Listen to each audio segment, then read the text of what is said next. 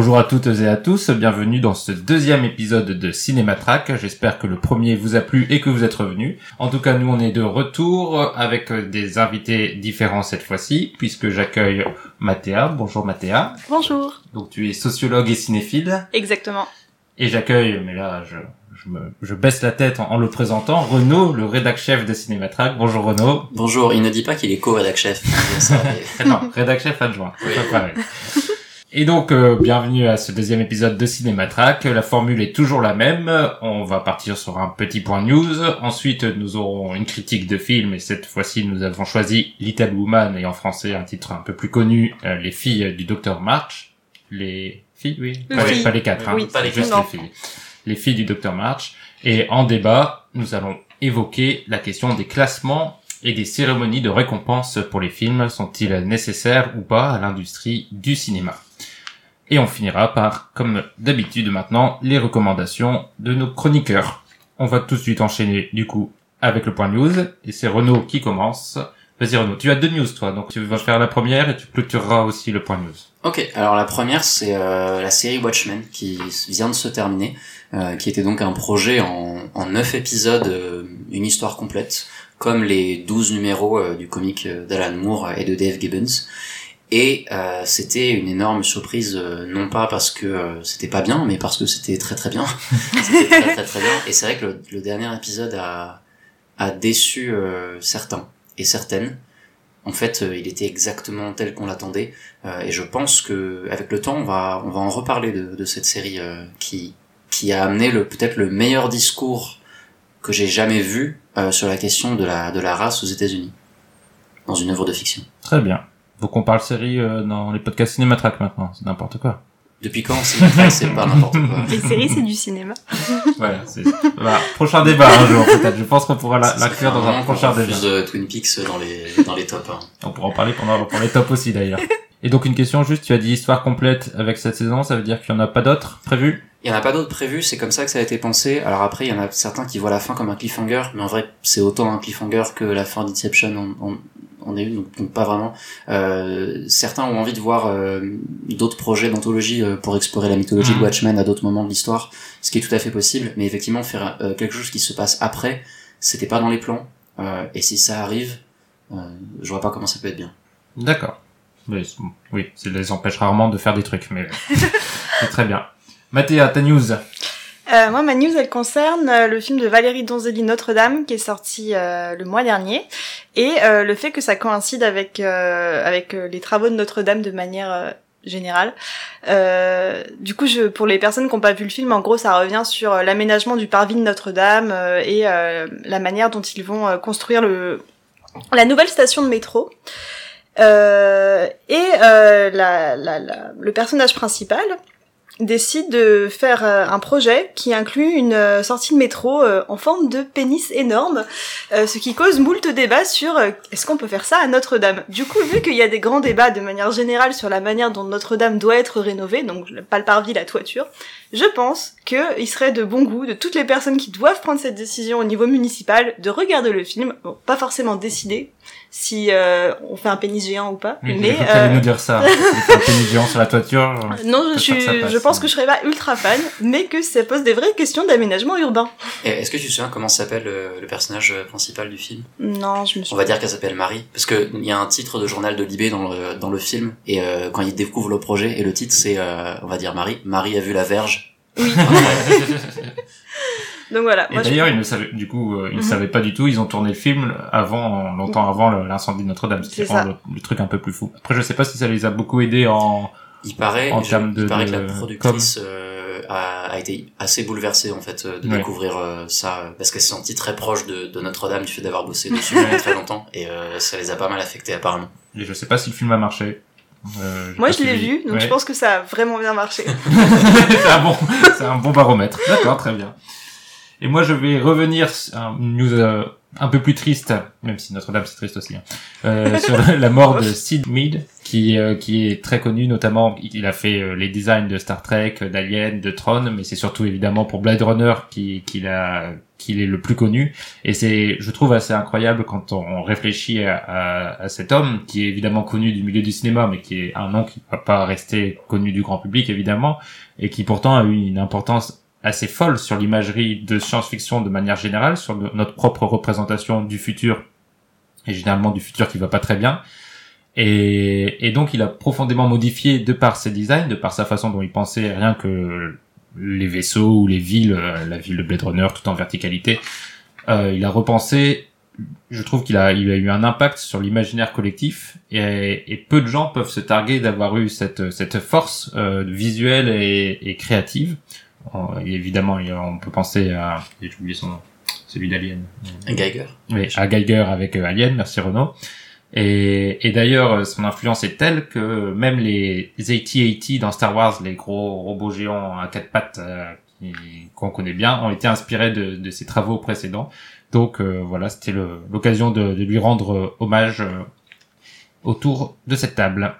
Et donc tu finis le point news, Renaud Oui, euh, le point news, c'est sur Star Wars en fait, mais pas vraiment le film, mais tout ce qui en résulte, parce que ça a été accueilli de manière tellement complexe que euh, on voit déjà en fait, le, en fait le script avait fuité sur internet euh, donc les gens savaient déjà ce qui allait se passer dedans et, et étaient assez inquiets surtout quand ils ont découvert qu'en fait c'était exactement ce qui se passait dans le, le film cas. c'était le cas ouais.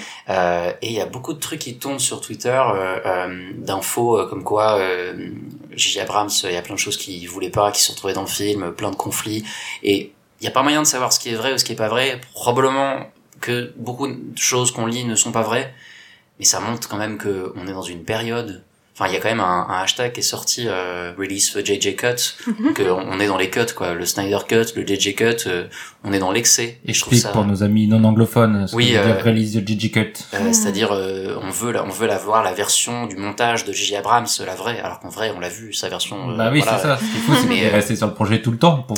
après on peut-être qu'on soit le, le fait que c'est le chaos total chez chez chez Star Wars, chez Disney, qu'il y a un seul projet qui n'a pas eu de, de conflit euh, durant la production et c'est celui qui a créé le plus de conflits après, mm. puisque c'est les derniers Jedi. Mm.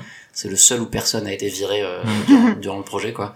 Euh, et j'ai hâte qu'un jour quelqu'un puisse sortir un livre sur les coulisses ah, de, de Kathleen Kennedy, quoi. Mais il y a deux, il y a deux choses qui sont intéressantes. Il y a en effet les coulisses de production, qui sont de toute façon toujours intéressantes de ces mastodontes, mais en particulier sur Star Wars.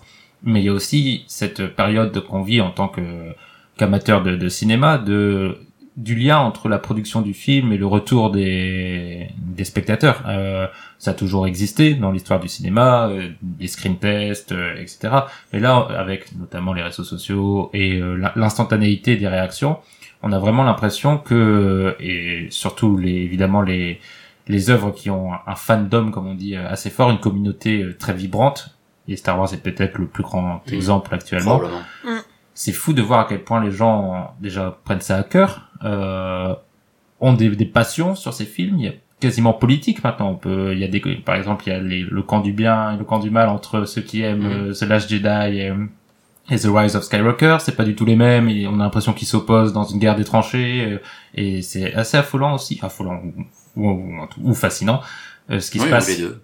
Dans, ou les deux.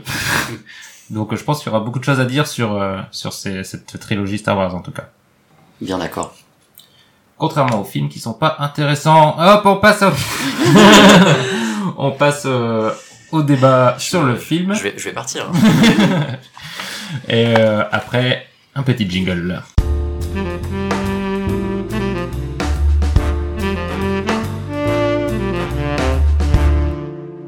Avant de te laisser la parole, Mathéa, parce que c'est toi qui vas présenter le film euh, du mois, je vais vous livrer une citation. Je vais vous demander de me dire de qui elle vient. Il y eut un livre où je crus reconnaître mon visage et mon destin. Les quatre filles du Dr March de Louisa May Alcott. Emmanuel Macron. Non, presque. pas loin. J.K. Rowling. Pas loin non plus. Marlène Schiappa. C'est Simone de Beauvoir. Ok. Une autre femme de droite. Oula, ça, ça, ça balance. Soutien pédophile. Ouais, vas-y. Alors, euh, du coup, Les filles du Dr March euh, est un film de Greta Gerwig euh, qu'elle réalise et qu'elle a co-écrit. euh, Greta Gerwig qui avait réali- réalisé Lady, Bird l'année dernière. Euh, donc ça- c'est un film qui s'offre un cast plutôt euh, plutôt stylé, Mhm. avec euh, du coup euh, Emma Watson, Florence Pugh, euh, Saoirse Ronan et Elisa, Scala- oh, Elisa Scanlon dans euh, les rôles des quatre filles. Mhm. Euh, et également euh, Timothée Chalamet, Louis Garrel, le plus bel homme du monde, et Meryl Streep. Euh, et Laura Dern, pardon, Laura, Laura Dern, Dern. Laura Dern. Euh, Est-ce qu'on a dit sur Sharonan aussi ou pas? Oui, je l'ai dit. Oui, pardon. Oui. Je Je l'ai juste, perdu. je J'ai cherché- que tu savais le prononcer. Ouais, j'ai cherché comment ça se prononçait hier parce que ça me stressait trop. Et, du coup, juste Florence Pugh. apparemment. Ouais. Piu, Pew. Ouais. D'accord, Florence Pew. comme euh, Comme, oui, ou les oiseaux. Piu, piu. Pew Pew. Et du coup, c'est une adaptation du roman de Louisa euh, May Alcott, qui est sorti en 1868. Et il me semble que ce n'est pas la première adaptation cinématographique du roman. Non. Mais ils ont enlevé euh, l'élément euh, du fait que l'élément euh, narratif du fait qu'ils sont quatre qu'elles sont quatre filles, mais ils n'ont pas enlevé le fait que leur père n'est pas docteur, mais la traduction française le veut. Du coup, euh, Ah, c'est vrai ça. ouais. Alors, j'ai, je me suis posé la question parce que effectivement, la- le changement de la traduction vient de, du, apparemment du fait qu'on euh, il voulait pas mettre un pasteur, du Mhm. fait du sentiment vis-à-vis de la religion en France à ce moment-là.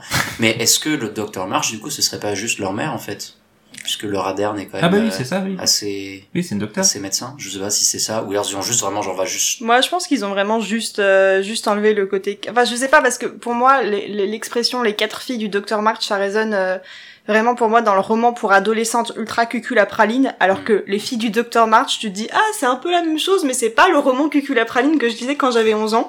Ok. Mais euh, mais peut-être, peut-être ce serait cool. Mais c'est fou la différence avec le titre anglais qui est quand même beaucoup plus fort, Little Woman, qui veut dire plein de trucs euh, et en même temps Bien sûr. qui aborde plein des thèmes du, du film.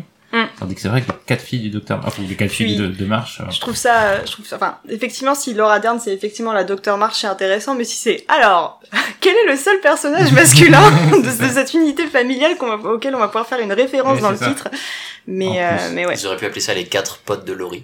c'est ça. Laurie et ses copines. Oui, bah, oui, faut préciser. La bande à Laurie. Oui. La bande à Laurie. Oui, ça c'est, c'est Star Wars, ça, je crois. Ça se passe sur Disney+, la bande à Laurie. Je sais. C'est un jeu de mots. Je l'ai pas. Mandalori, Mandalorian. Mandalorian. Oh, voilà. Où j'étais loin, où j'étais loin. Faut préciser que Laurie c'est un garçon. Oui, Et que Joe, c'est une fille. Ouais. oui, Laurie est jouée par Timothy Chalamet Ouais. et Joe est joué par. Sir Sharonan. Bravo. Voilà. Très bien.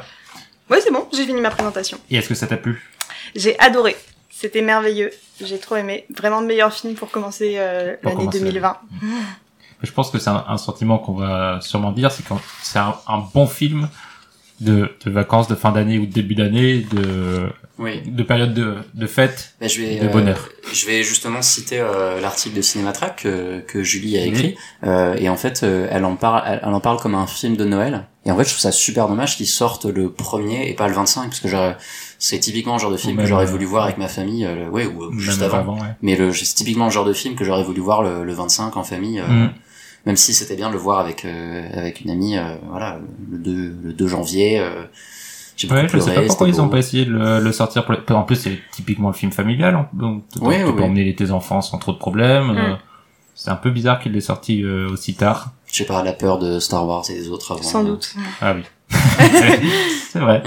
C'est vrai, il y a Star Wars. Et donc, pourquoi ça vous a plu? Qui veut commencer?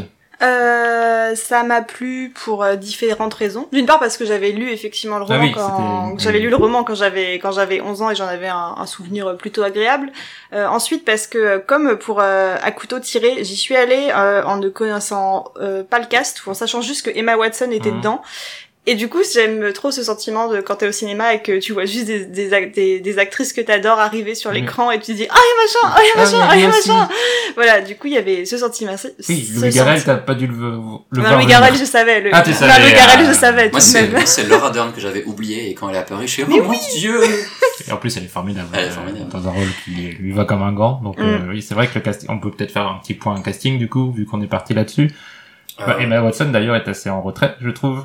Bah, ce qui m'a ce qui m'a vachement perturbé c'est que je me souvenais enfin les souvenirs que j'avais du livre que j'ai pas relu du coup euh, avant avant enfin que je n'ai lu que je n'ai lu qu'une fois quand quand j'avais 11 ans c'est que euh, il me semblait que les quatre filles étaient vraiment mises euh, sur un pied d'égalité en termes de narration et que il y avait pas de concentration comme il y a une concentration sur Joséphine là dans le film qui est qui qui drive un petit peu toutes les Bah, toutes les enfin voilà qui, qui est l'héroïne du qui est l'héroïne du film et du coup, euh, j'ai trouvé ça euh, en fait assez agréable euh, de pouvoir se concentrer seulement sur l'une sur l'une d'entre elles, surtout dans la manière féministe dont, dont l'histoire Mhm. a été revisitée.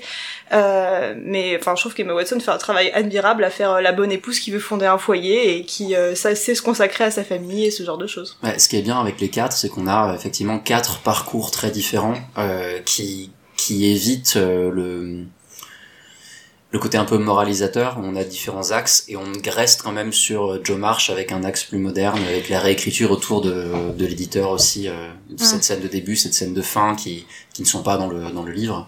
Mais ce que j'ai trouvé vachement intéressant, et c'est, je pense que c'est pour ça en fait que le film m'a vraiment beaucoup plu, c'est que euh, dans, dans, dans la narration générale, chacune des filles est une réponse au cadre normatif patriarcal qui Mhm. est imposé à ces femmes de petite bourgeoisie euh, à l'époque.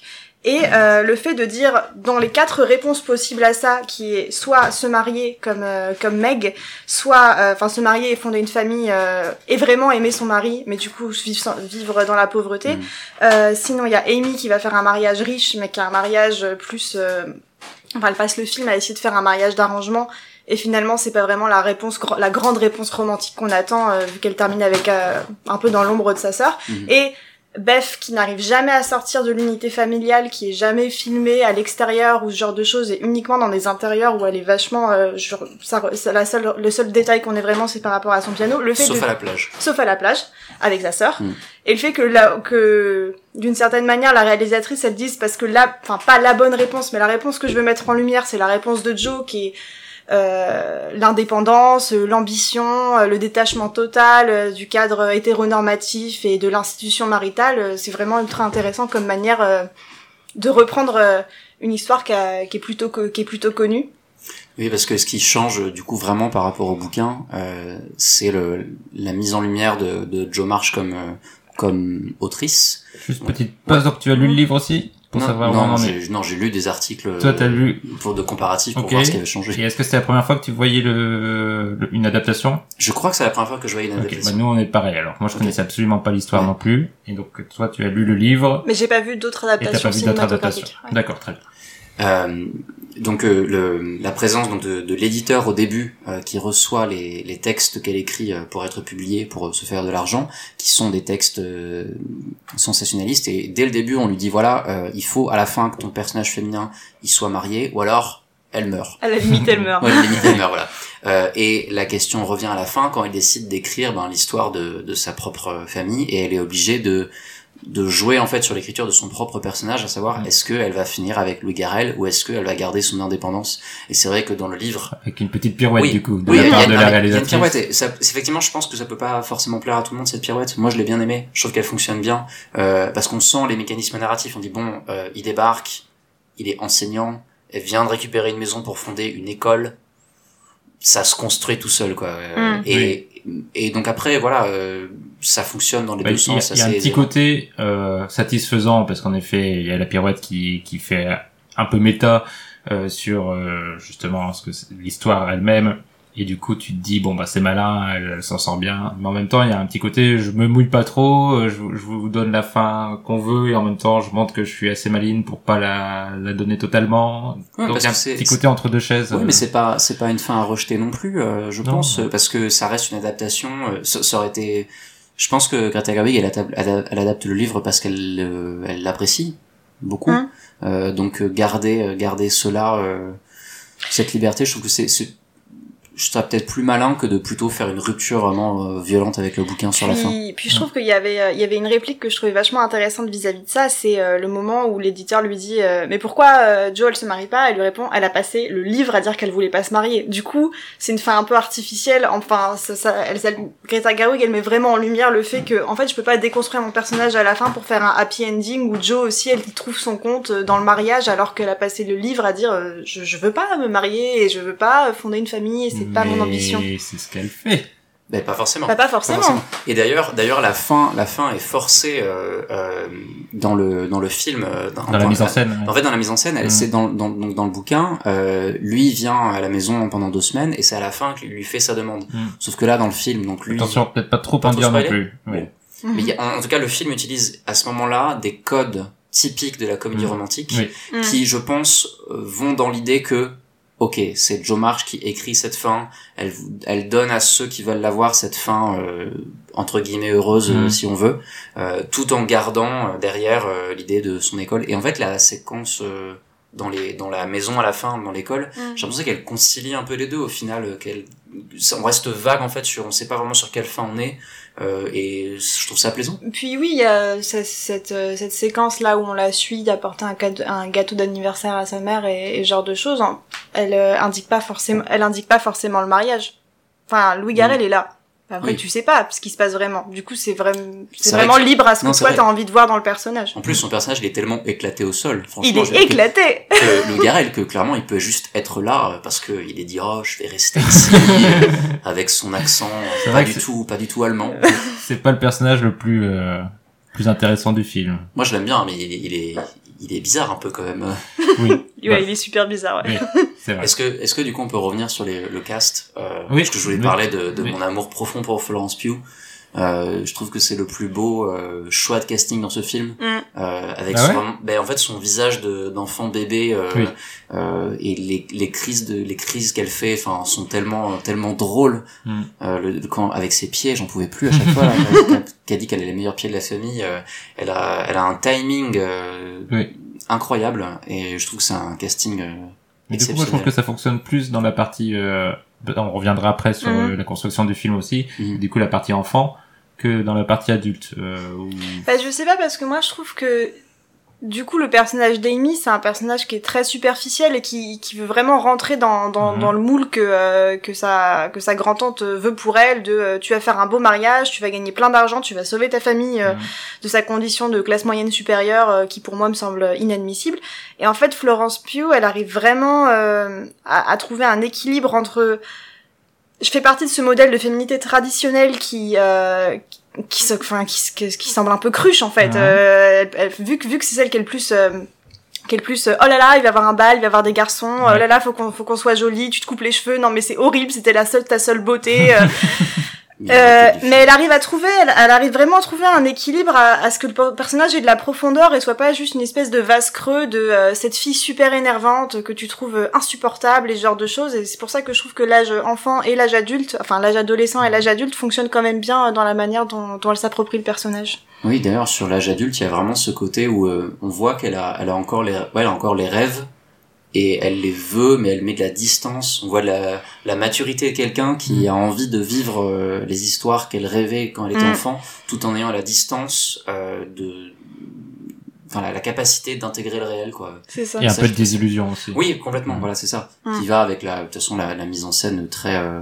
académique et attendue de, des couleurs pour les. Il y a deux, deux périodes dans le film. Mm. Donc on a la cou- les couleurs chaudes dans le passé euh, et les couleurs euh, plus ternes, plus bleues dans le Mm. Dans le présent. Un enchaînement facile, mais parce que le, le bouquin, si je Oui, si bah, je pense. Ouais. ouais, se coupés en deux? C'est ça. Pour moi, C'est la plus grande réussite du film. C'est c'est justement ce choix d'inter- de de structure. Euh, le, le bouquin est en effet très linéaire. Mhm. la, la partie enfance et ensuite euh, la partie adulte, la suite, euh, qui a même pas le titre, le même titre. Oui, c'est ça. c'est Little Ouais. Women and Good Wives. C'est Oui, ça. c'est ça. Et, euh, et je trouve que si, de ce que j'imagine de l'adaptation, si elle avait séparé les deux et qu'on avait eu euh, quelque chose de linéaire, ça aurait été, je pense, ennuyeux à, à mourir euh, Mhm. au vu des histoires euh, qui sont présentées. Et je pense que la force du film, c'est de nous présenter justement en, en- de manière alternée, donc euh, et en miroir, euh, la partie enfance, la partie adulte, ce qui lui donne un rythme vraiment très intéressant. Enfin, le, le, le, le film va très vite et on a envie de savoir ce qui va se passer ou pourquoi c'est arrivé, etc. Comment ils en sont arrivés là à partir des flashbacks. Ce qui lui donne aussi parfois un petit côté artificiel, je trouve, parce qu'il y a euh, le côté je regarde la clé, et hop, tout de suite flashback sur la clé, et je regarde un autre truc, et hop, flashback sur le Je truc. sais pas, parce que le... enfin ce, ce montage alterné Mhm. euh, entre entre les deux époques, c'est ce qui permet d'arriver au climax du mot de genre Oui. est-ce que euh, enfin de ce qu'arrive à Beth euh, et de la comparaison entre entre les deux scènes et je trouve que même si effectivement ça peut sembler un peu artificiel de faire passer présent passer présent dans dans ce cas dans ce cas-là vu- vers enfin vu la scène euh, à laquelle ça mène euh, c'est tout à fait justifié et ça fonctionne vraiment Oui. super bien. Et en fait, euh, j'aurais trouvé ça trop artificiel euh, s'il n'y avait pas eu entre les deux, parce que on- il y a pour cette scène là, donc euh, où on voit Beth euh, dans deux Mhm. moments différents à, à 8 ans d'écart, etc., avec une mise en scène qui est exactement la même pour la Mhm. découverte de la table et tout. Euh, entre les deux, il y a quand même euh, le repas de Noël, Oui. l'arrivée de l'arrivée du père, et Mhm. pour moi c'est plus la superposition des sentiments que la superposition des scènes que je trouve vraiment vraiment maligne parce que passe enfin passer de, de ce moment de, de joie euh, à, à un moment du coup qu'on attend direct derrière c'est vraiment surprenant et assez violent. Et en fait je sais pas pour l'instant je sais pas vraiment trop quoi en penser mais je sais que ça m'a fait me questionner sur euh, sur euh, ouais, la, la, la justesse de ce montage. J'ai j'ai senti que pour moi c'était à la limite de ce que je pouvais accepter supporter tolérer et que ça repartit tout de suite vers euh, quelque chose que j'adore. Donc Mhm. euh, j'ai trouvé ça très intéressant. Donc, euh, ce que tu pouvais, ce que t'appelles euh, le, le côté négatif, donc ce que tu, la limite de ce que tu pouvais supporter, tu parles en termes d'artificialité, c'est ça? Ouais, Ou c'est ça, de je- trop- ça, ça aurait pu tomber dans quelque chose de, Mhm. ouais, c'est ça, ça aurait pu Mhm. tomber dans quelque chose de mécanique, euh, et pour, pour moi, ça ne l'a pas fait. Oui. Et de la même manière que la fin, en fait, le, le fait de jouer sur ce côté méta, euh, ça aurait pu être artificiel, et au final, je ne l'ai pas senti tel quel. Je suis d'accord sur le montage aussi, je l'ai trouvé euh, très intéressant et, et qui fonctionne à plein pour euh, une situation assez périlleuse entre guillemets, comme tu dis, euh, c'était pas gagné et elle arrive à, à lui donner ce qu'il faut d'émotion, ce qu'il faut de euh, d'humilité, de sincérité et, et c'est une scène qu'on attend dans tout le film parce que bon, on va pas la dire mais c'est quand même pas un gros spoil. Euh, c'est une scène qu'on attend et je trouve qu'elle elle arrive à être à la hauteur de sa Mhm. scène Mhm. aussi grâce à l'interprétation des, des, actrices. Mais c'est un moment très émouvant et euh, et ça comme tu dis ça justifie totalement euh, ce procédé qui est pour moi vraiment l'idée euh, l'idée de réalisation et de et d'écriture euh, la, la plus euh, la plus forte du film. Et juste pour revenir sur le montage, moi je trouve que le montage interne aux séquences est encore plus fort. C'est-à-dire que tu disais tout à l'heure que le film va à 100 à l'heure, et c'est vrai, Mm. Euh, et je pense notamment à le, le- je crois le premier Noël qu'on voit euh, quand euh, quand elles sont en train de préparer leur leur pièce de théâtre Ouais. Ah oui. et ça va tellement Oui, dans oui, tous oui. les sens enfin euh, le- c'est super dynamique c'est vraiment très très fort c'est là qu'on voit tu disais tout à l'heure qu'il y a une sœur qui est mise plus en avant que les autres mais dans ce genre de scène elles sont vraiment toutes tellement Mm. tellement mises en valeur c'est super fort euh, Mm. comme dynamique et, Et ça passe beaucoup dans le montage aussi Et c'est une chose dont on avait parlé euh, à un autre moment, mais euh, qui, enfin dont on parlait hier soir, c'est euh, le fait que c'est des, des personnages euh, qui sont montrés de manière turbulente. Là, par exemple, on Mhm. dirait vraiment une espèce de monstre à quatre têtes qui se déplace, qui Mhm. hurle, qui fait tomber des trucs, et tu Avec sais euh, Laura Dern au milieu. C'est qui, ça.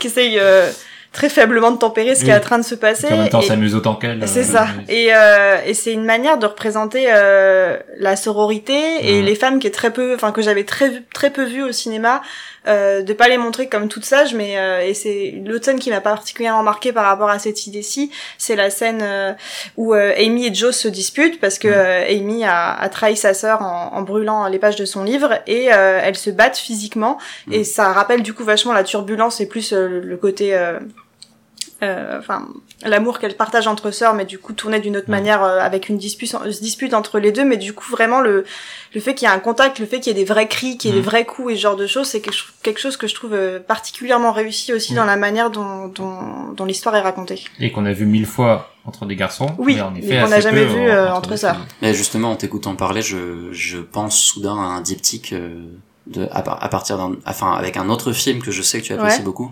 euh, Virgin Suicide bah oui Bah oui. Euh, pour Oui. le coup, pareil sur la dynamique des, euh, des sœurs euh, Ouais. assez isolées aussi euh, et le, Mm. le rapport de, du, du seul garçon euh, qui gravite autour. euh. ouais en l'occurrence ici, c'est Timothée Chalamet qui euh, qui est qui est égal à lui-même. Oui, oui. Je sais bon, pas si vous... non mais je sais pas si vous avez ouais non, mais moi aussi je sais pas si vous avez vu le Woody Allen. Non. Euh, mais en fait, il joue un peu le même personnage, sauf que dans Woody Allen, il est absolument insupportable. Et là, euh, là, il est, Là, il il est est- assez charmant, quoi. Oui, oui, Bon. oui, oui, il a un beau rôle, je trouve. Et- Mm. il était particulièrement convaincant dans la scène où euh, où il demande en mariage Oui, euh, ah oui, oui, oui, très en belle Joe scène. et qui il a une réaction appropriée à, quand, Oui, on, oui. quand on lui dit non. C'est vrai. Oui, oui, non, très belle scène. Très touchant. Même déjà, en plus, enfin, je me souviens qu'on le voit marcher, on Mhm. voit qu'il s'éloigne, puis il a un, il a un truc. Euh... Ah non, c'est c'est c'est vraiment bien, vraiment bien joué. Bravo. je trouve ça particulièrement euh, drôle dans la mesure où sur les réseaux sociaux il y a souvent des, des comparaisons des, euh, des différents mecs blancs entre eux euh, par rapport au canon de beauté. Et Louis Garrel, Pierre Ninet, euh, Timothée Chalamet sont tous mis dans le même sac. Et du coup ça me fait particulièrement oui ça me fait particulièrement rire. Bah du type ah ce beau- grand beau rein ténébreux tout maigre particulièrement maladif le fait que euh, qu'ils aient cassé ces deux acteurs là me fait vraiment beaucoup rire mais euh, C'est marrant parce que moi je vois bien Niné Chalamet. Et Louis Garrel je le vois plutôt Ah, si. un, un peu plus euh, Alors tu l'as peut-être pas un assez peu moins fragile. Ah ouais, Euh, tu l'as peut-être pas assez vu en vrai. Ah oui, pas faut le regarder dans les films de Christophe Honoré t'as oui, vraiment l'impression qu'il est au bord de la mort Oui, tout oui, le temps c'est vrai. Non, et apparemment, enfin, de, de ce, qu'une amie m'a dit que je citerai pas pour pas créer des soucis ni rien et tout. Ouais, un, Mais, scoop, euh, un scoop prenant. non, non, non, non. Euh, non, ça sera pas comme dans le podcast où j'étais hier soir où quelqu'un balance, euh, oui, euh, telle personne a couché avec la petite fille de Michel Legrand. Je, très bien.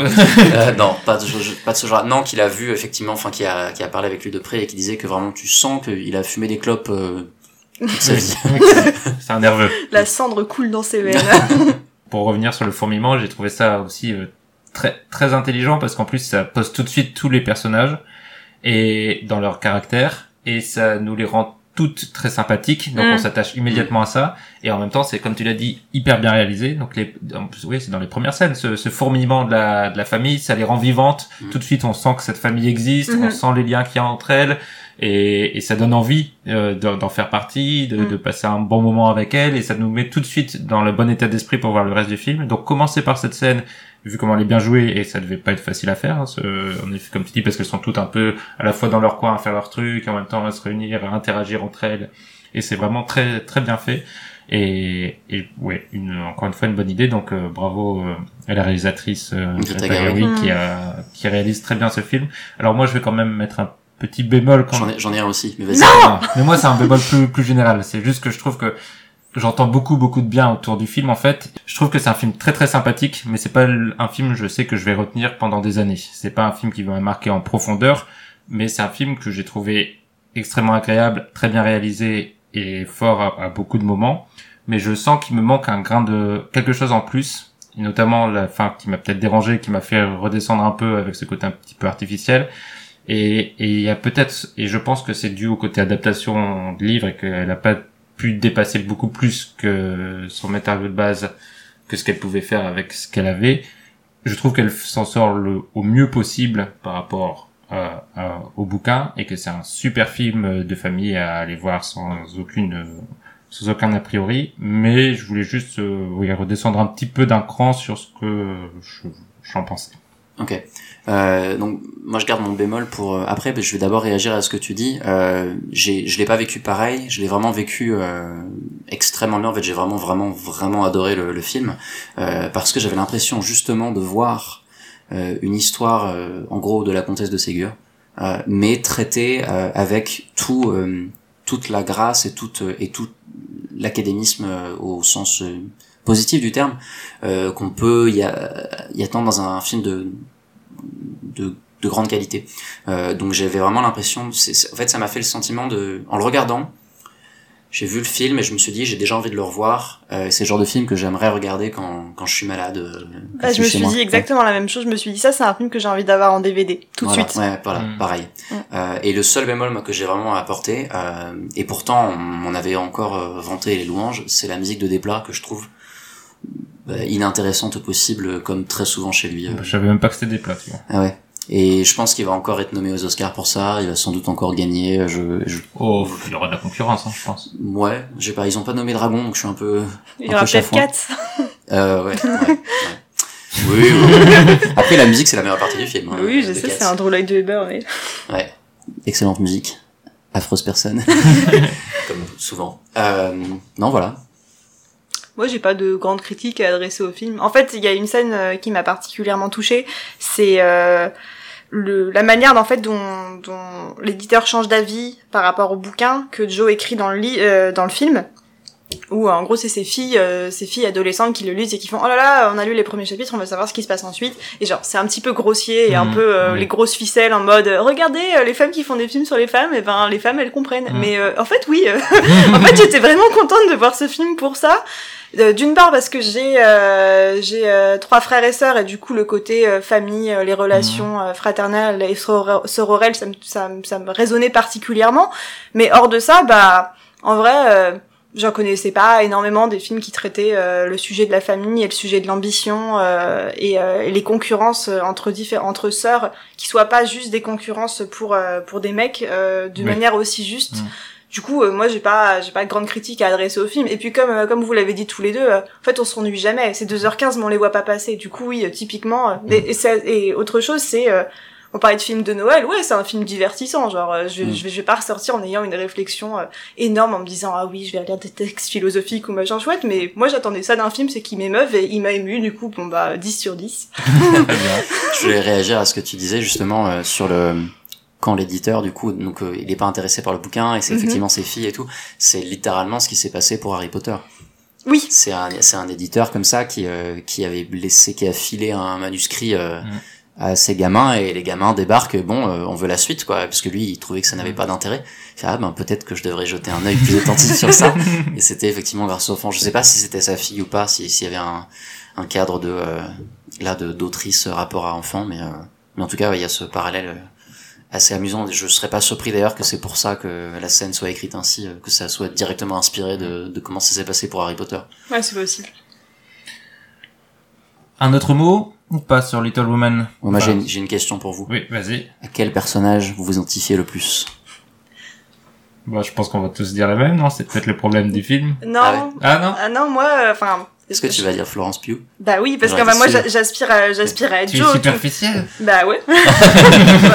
T'as vu comment je suis trop belle Enfin, effectivement, je suis superficielle. vous avez pas le visuel mais Mathéa est très belle mais vous le savez si vous la suivez sur Twitter euh, Non, mais euh, je pense que bah, c'est un peu comme avec les Totally Spice. Tu veux toujours être Sam, Ouais. parce que Sam c'est la plus intelligente et c'est celle qui a le plus d'a- d'ambition. Mais quand on te compare à Clover ou Alex, tu fais un peu la gueule. Bah je pense que c'est un petit peu la même chose, c'est que j'aimerais trop être Joe, mais Ouais. que en fait, euh, enfin Amy, euh, surtout le moment où elle où elle dit, mais en fait j'ai toujours été dans l'ombre de ma sœur et euh, je pense pas que je puisse y arriver, et ce genre de choses, ben et le fait qu'elle soit superficielle, jalouse et, et tous ces, ces, ces, ces défauts qu'on tolère généralement pas chez, chez des personnages féminins, en fait, euh, moi je pense que je suis clairement une Amy euh, dans cette, dans cette, dans cette manière, dans cette manière-là, mais je pense qu'il faut assumer parce que. Amy elle est humaine et elle est chouette et je la kiffe de ouf. Et c'est bien de le reconnaître, surtout. Ouais. Et donc toi tu penses à Joe? Oui. Oui. Et, euh, Et toi Renaud, tu penses à qui? Oui, non, moi j'en ai déjà parlé, mais c'est vrai que je, je me suis rarement autant reconnu dans un personnage que dans, dans Joe March, euh, ne serait-ce que dans son rapport à l'écriture, dans, la, dans les difficultés de ses rapports avec son éditeur aussi, euh, pour ne pas parler de ma vie privée de scénariste. Euh, et, euh, et juste, en, ouais, pareil, en termes de classe sociale, euh, même, même si je ne suis pas une femme du, au 19e siècle euh, aux États-Unis clairement et puis également dans son dans son rapport à l'amour aussi enfin ce passage où elle dit bah non enfin je crois pas que je l'aime je sais pas mais enfin j'ai envie d'être aimé puis j'aime bien être seul mais je crois que j'ai peur de la solitude oui ça ça m'a pas mal parlé aussi Mhm. donc euh, le film a frappé euh, juste pour moi grâce à ça et je pense que c'est une des raisons qui ont fait que j'ai eu très envie très vite de le d'en faire un film doudou Oui. Hmm. Je pense que ce sera un film doudou pour beaucoup, beaucoup de, des spectateurs qui vont aller le voir. Et Donc, spectatrice. et- oui, spectatrices aussi. Et donc, euh, on le recommande oui Fois 1000 à tous nos, à tous nos auditeurs. Allez voir les filles du docteur March et on ne sait pas qui est le docteur. docteur Docteur alors docteur si docteur Wu. Euh, on va, avant de passer au débat, je vais vous tester, car j'ai prévu un petit jeu. oh là là Oh là là. Alors, Le moment d'humiliation qui arrive. et peut-être, peut-être un petit, un petit moment d'humiliation. Non, j'ai essayé de pas être trop, euh, trop dur. Alors, je vais vous donner un titre d'œuvre, et vous allez me donner l'écrivain. Ça, c'est le seul moment humiliation possible. D'accord. Et après, je vais vous demander une estimation du nombre d'adaptations au cinéma, avec point bonus si vous me donnez le nom d'au moins un réalisateur Oh là là, ça a l'air trop C'est drôle, mais qui je vais Ouais. derrière la oh caméra. là là ça va être terrible on va être mauvais hein. J'espère qu'il y a Lolita parce que là je connais. J'espère j'espère que t'es prêt à éditer les blancs. Alors, pour le premier, alors oui, euh, levez la main pour l'auteur, parce que c'est la question en rapidité. Et après, pour le reste, euh, on verra. Le premier, c'est Les filles du docteur March. Vas-y Renaud. Euh, Louisa May Alcott. Ouais, un point. Combien d'adaptations. Moi je dirais 6. 8. Alors, le problème étant que il y a, j'ai essayé de faire le tri. Ah oui, j'ai pas précisé. Je ne compte pas les, les adaptations télé. Donc Du, 7. du- du- genre les films, euh, les films de la, faits à la télé là Ouais. D'accord. Ah bah je sais pas alors du coup. Moi j'avais regardé, j'avais vu soit 7 soit 8, mais euh, Bon bah je dirais au cinéma euh, 4. C'était 7, en effet. Ah bah dis donc. Et donc euh, là, je, le dernier en 2019. Sacré on vient d'en parler. Et il y, en- il y en a deux ou trois euh, périodes de cinéma muet. Ça Ah m'a ouais pas mal Oui, intrigué. oui, Ah, oui. trop cool. Le prochain, Janer. Ah c'est Jane Austen. Désolée. Ah, j'ai- bloqué à Oui, cause de ton accent. Oh, salaud Excusez-moi, Renaud, je ne parle pas Jane- anglais Vesbourdier. Janir. Jan- Janir, vas-y, dis-le. Qu'il Oui, fait j'avais dit ça. Eh bah, tu, Euh, tu es éliminé du jeu pour le reste du Bah, je podcast. sais pas, je dirais. euh, Non, Renaud revient. Ah ouais, j'en ai Euh, aucune idée, vas-y. bah, je sais pas. Euh... Ah Allez. non, non, non, c'est pas, c'est pas Jane Austen d'ailleurs. C'est pas Jane Austen, Jane Ah non, pardon, c'est pas les bon, Sœurs Brontë. les Sœurs Brontë. Ouais, mais Je sais pas laquelle, mais c'est de Sœur Bonté. Emily. Charlotte. Je sais jamais choisir. Euh, moi, je dirais euh, Charlotte. Émilie. Charlotte. Bravo. Donc tu récupères le point. Bien joué. Après m'être trompé sur les actrices britanniques C'est du ça le problème. 19 e ouais. C'est parce que c'est, parce qu'il y a Jane dans le titre, alors à chaque fois on se fait avoir. Bah ouais, je me suis fait avoir. Combien d'adaptations? Ouah, 5. 4. 14. Donc tu gagnes.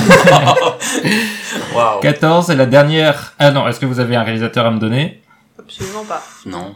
La dernière date de 2011 et c'est Kari Fukunaga qui l'a faite. Ah ouais? Avec euh, Mia Wasikowska et Michael Fassbender. Ah Mais oui aussi Judy Dench et Jamie Je Bell. me souviens que je voulais le voir et après je me suis dit en fait je m'en fous. C'est ça. Super histoire, Je crois que c'est ce que tout, je crois que c'est ce comme que ça, tout le monde se dit. Il y a eu aussi une adaptation de Franco Zeffirelli avec Charlotte Gainsbourg et William Hurt. Et aussi même une, une adaptation beaucoup plus vieille de Robert Stevenson avec Orson Welles, Joan Fontaine et la jeune Elizabeth Taylor. Donc c'est plutôt un bon casting. Ça donne plutôt envie de voir les deux, les deux suivants que t'as cités euh, Oui. pour le coup. T'es plutôt Charlotte Gainsbourg que, que Fassbender?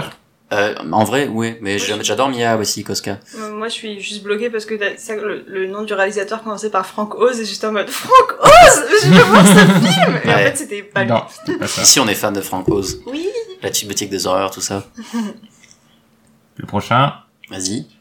Les Hauts de Hurlevent. Émilie Bronté. Désolé Renaud, t'as levé la main, j'ai été main. extrêmement mal poli. Mais Mais vas-y, c'est pas grave, et- tu prends le commence, même. commence pour essayer de deviner. Devinez le nombre de... Ouais. Ouais. Euh, qu'on compte Twilight 2 Non, j'ai pris que, j'ai pas pris les adaptations euh, supposées ou. Ok. euh, Je sais pas, vraiment... Euh... pff, Allez, euh... 11.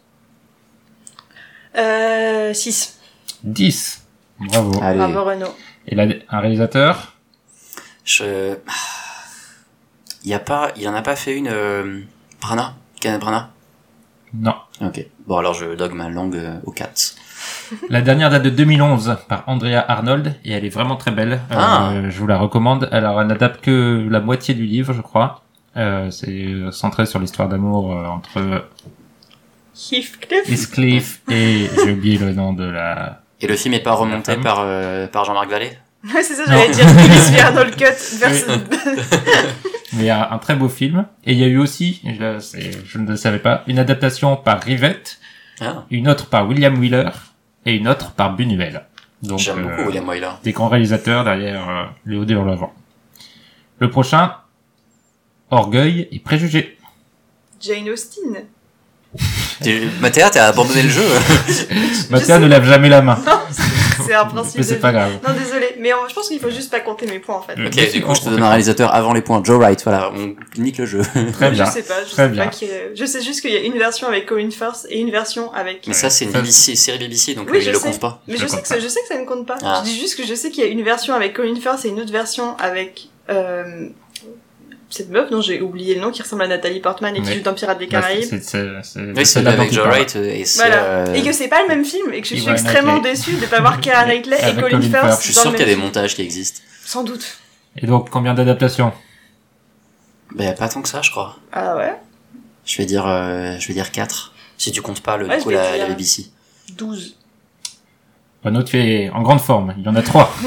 En effet. Bravo. J'ai été surpris aussi qu'il y en ait, qu'il y en ait aussi peu de ce, de ce classique. Il se peut que j'ai écouté un podcast euh, sur euh, le bouquin euh, et Ah, l'adaptation il y a pas très longtemps, le Lemon Adaptation Club, Ah bah, euh, qui parle d'adaptation. Voilà. Bah, tu vois, Bah, toi tu coup, révises et moi juste je ne lève pas la main pour répondre.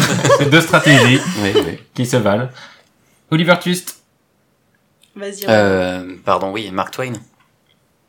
Tu as dit Oliver Twist, pardon, Dickens. Je, Oui, je sais pas pourquoi j'ai pensé à Tom Sawyer. Bah Oui. Euh, Euh, c'est bon, il y, a- il y a des liens. Hein. Donc Dickens. Dickens. Mhm. Combien d'adaptations Est-ce qu'on compte celle euh, où c'est un chat On compte celle où c'est un chat. D'accord. Je croyais que t'allais dire est-ce qu'on compte celle où le réalisateur c'est un violeur On compte aussi celle où le réalisateur c'est un violeur.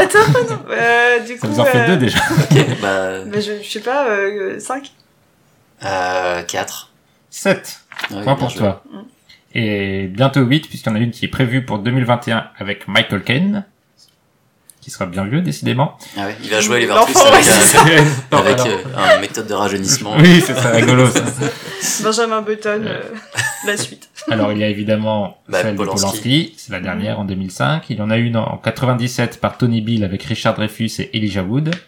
Une en 1948 par David Lean avec Alex Guinness. Ah et oui. évidemment, Ça, le Disney, Oliver Et et compagnie. Qui n'est pas un très bon Disney. Non mais Mehdi, de toute façon, il a toujours des hot takes euh, qui sortent de nulle part. Alors, il en reste plus que deux. Ok. Le portrait de Dorian Gray. Oscar Wilde. Oui. Combien d'adaptations? 4. Je dirais 3. 13 Oh là là. C'est celui qui est le plus adapté. Mais tu, tu as eu le point quand même. Donc oui, il y en a beaucoup, beaucoup. Et j'en ai même retiré parce que dans les listes que je trouvais, il y a certains films dont je ne trouvais aucune trace ni du réel, ni des acteurs, ni de quoi que ce soit. Donc ceux-là, je les ai un peu éliminés. Mais euh, donc c'est celui qui, dont la liste est la plus foisonnante. Mais pas des films qui ont vraiment marqué l'histoire du cinéma, je crois. Le dernier est de 2009 par Oliver Parker avec Ben Barnes, Ben Chaplin et Colin Firth. Encore lui. Ça vend pas du rêve déjà. Mais Donc, oui, euh, non. Colin Donc, Firth, il euh, vend toujours du rêve. Oui, oui, oui. Il aurait pu jouer là dans Les filles du Il était dans Mamma Mia. Hein. Oui. Et Mamma Mia, c'est pas bien. oh là, oh là. Et c'est moi qui fais des hot takes. Quelle horreur Et on fait, pour le dernier, je suis remonté un peu dans le temps, mais pour sortir un classique de chez Mhm. classique. Romeo and Juliet. Shakespeare. Shakespeare.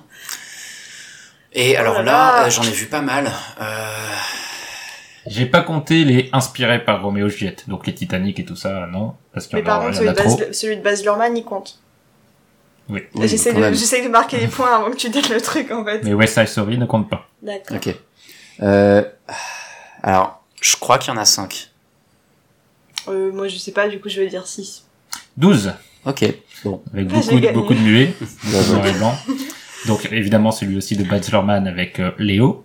Mais aussi Cukor en 1936 Ouais. avec Norma Shearer et Leslie Howard. Et Franco Zeffirelli, peut-être euh, Que un j'ai vu, ouais, connus, qui est, euh, très bien. Et donc, Et euh, voilà, j'ai encore entendu Francoise. et oui, bah oui, parce que Franco Zeffirelli, on a donc fait deux. Donc bravo à lui, un adaptateur euh, de renom du cinéma, du, de la littérature anglaise. Et voilà pour le petit quiz. C'était trop Merci. bien. Et on va pouvoir passer au débat.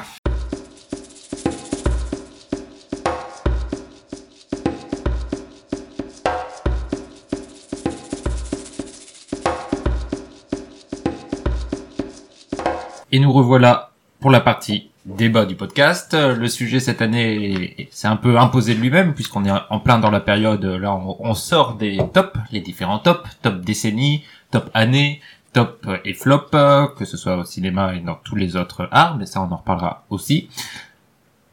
Et, et on va bientôt arriver dans l'autre saison, celle des récompenses, Oscar, César et autres.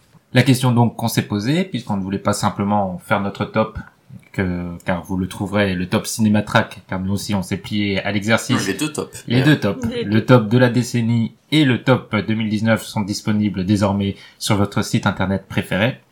Cinématrack. Au cas où vous oublieriez. Euh, et, et évidemment, on va parler de, de- des cérémonies. C'est devenu des marronniers. C'est des choses euh, indispensables qui font beaucoup parler d'ailleurs sur les réseaux sociaux, qui sont attendues. Il y a peu de, revues ou de ou de sites internet consacrés au cinéma qui ne vont ni faire de top ni parler de ces cérémonies. Et la question qu'on se pose, c'est pourquoi tout simplement? Pourquoi vouloir à tout prix classer les films? Pourquoi vouloir les comparer? Comment on les compare? Qui les compare? Et pareil pour les instituts euh, de, de récompense, Oscar, César, qu'est-ce qu'ils veulent dire? Pourquoi ils sont aussi présents Ils sont-ils si présents finalement pour les spectateurs, pour les cinéphiles, pour l'industrie du cinéma? C'est toutes ces questions qu'on va essayer euh, d'aborder entre nous. Et avant justement de lancer, j'aimerais vous tester, enfin vous tester pas vraiment, mais voir justement quel est l'impact de ces différents tops euh, et de ces différentes remises des prix.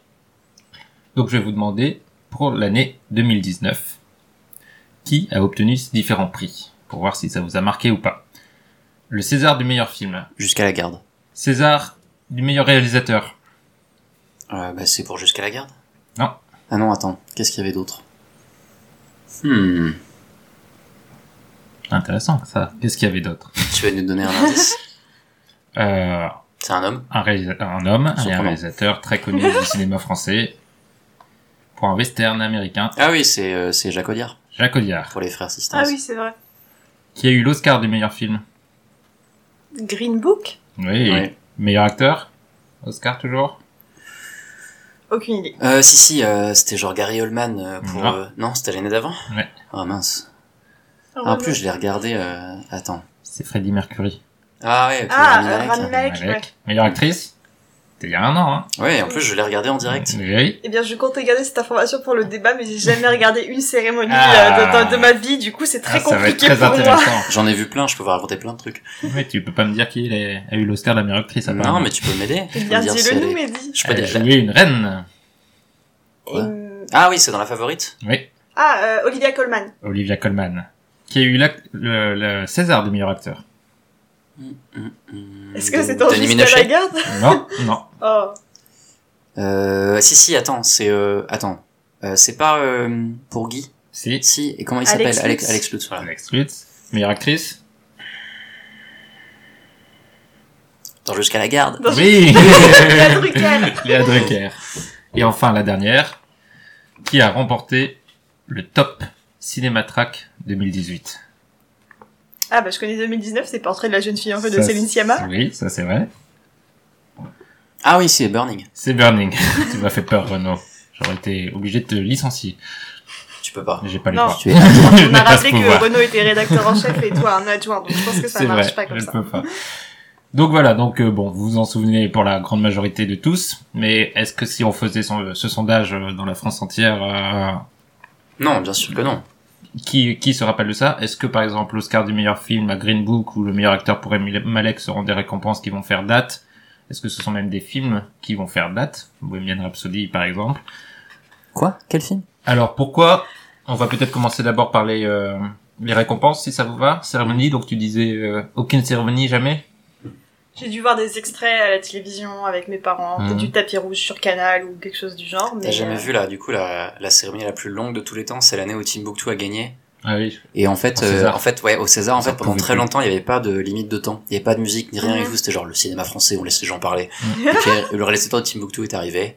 Et il a parlé pendant, je crois, 11 minutes. C'était incroyable. Et après, ils ont dit, oh, maintenant, on va mettre de la musique. Sauf qu'en fait, ce qui se passe, c'est que maintenant, ils mettent de la musique et les gens, ils continuent à Continue de parler quand c'est même. ça, C'est la France. C'est ça, C'est la beau, France, c'est ouais, pays. Ouais. c'est ça. Sauf quand, euh, quand, euh, comment il s'appelle, euh, monsieur pas de cravate, euh, Edouard Baird non, euh, non, non, non, euh, merci patron. Ah, Ruffin. Ruffin, voilà, sauf quand Ruffin débarque pour faire un petit scandale et que l'on le Oui. fait vite partir parce qu'on va quand même pas parler des miséreux euh, en cérémonie. Et donc pourquoi Est-ce que c'est par choix ou juste parce que Euh, ça t'intéresse pas Ça me fait globalement chier. Mhm. Euh, je, je comprends, enfin, je comprends l'intérêt de tout ça, je comprends le truc.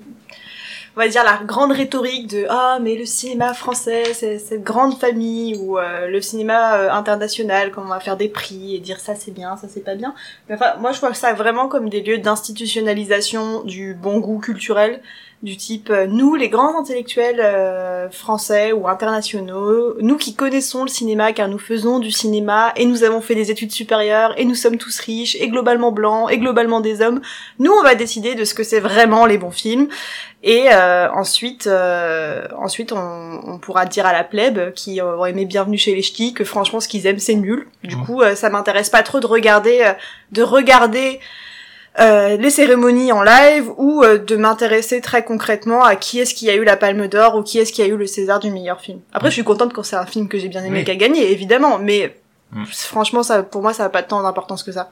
Moi, je ferais une petite différence. euh, C'est très intéressant ce que tu dis justement sur l'opposition cinéma élitiste et cinéma populaire. Enfin, tu l'as pas dit, mais je, je caricature. Mhm. Euh, le, je trouve qu'il y a une, une- différence justement entre César et Oscar à ce Ouais, niveau-là. c'est ça que je voulais dire ouais. C'est vrai qu'au César, il y a, il y a ce côté encore où on, on dit, on, on cherche le meilleur film. Et parfois, c'est des bah, Timbuktu, typ- typiquement, c'est Mhm. quand même un film euh, un peu exigeant ou Mhm. pas, pas facile d'accès. Euh, même jusqu'à la garde, c'est pas un film extrêmement populaire.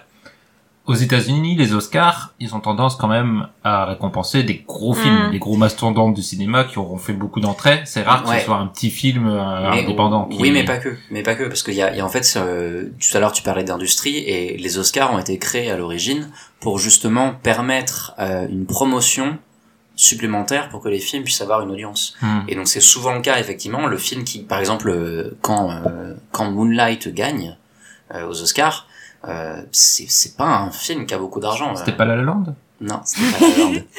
C'est c'est pas un film qui a beaucoup d'argent. C'est Moonlight, un film qui a qui qui bénéficie de ce genre de choses et euh, et alors après c'est encore différent à Cannes mais euh, mais effectivement enfin c'est il y a un tu as parlé d'industrie c'est une industrie et quand euh, quand euh, Ken Loach euh, récupère la palme c'est très bien parce que du coup euh, les gens vont voir un Ken Loach mais les gens iraient voir quand même le Ken Loach mais quand euh, Tony Erdman par exemple la même année Mm. que euh, Parasite.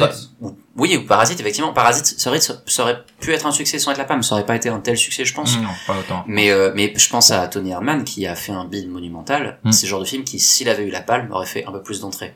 Après, Oncle Boomni a eu la palme, mais n'a pas non plus euh, Oui, décollé. C'est vrai, que- c'est vrai, vrai, vrai que Mathéa fait partie des rares personnes à avoir vu Winter Sleep, Oui, qui a eu Ah, la moi j'ai adoré. aussi. hein. au festival Télérama pour euh, franchement faire une plus grosse caricature de moi-même. oui, oui, c'est vrai que euh, Winter Sleep au Festival Télérama, c'est pas mal, mais Ouais. un film formidable.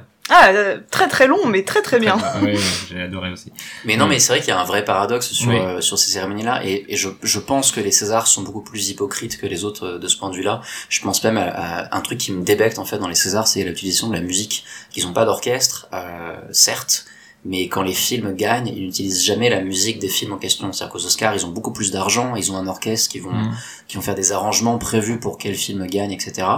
Euh, au César, et je vous jure que c'est vrai, et faites attention à ça si vous, si vous écoutez bien, on a des musiques de Marvel, on a des musiques euh, de, de Star Trek, De Disney également. Il y avait la musique de La Reine des Neiges Ah ouais. euh, en instrumental euh, Ah, sur euh, un des ça. extraits. D'ailleurs, si du coup, si on est sur le point musique, euh, est-ce que vous avez déjà remarqué euh, quelle était la musique du Festival de Cannes? Le, le truc à la harpe bizarre Le là. au début, là. Ouais, de James Horner. Non. Non. C'est Petit Pied, C'est vrai? petit dinosaure. Non. Oui, oui, oui. C'est le petit Je vous dinosaure. jure. Trop bien. Voilà. Tu vois, c'est bien Cannes.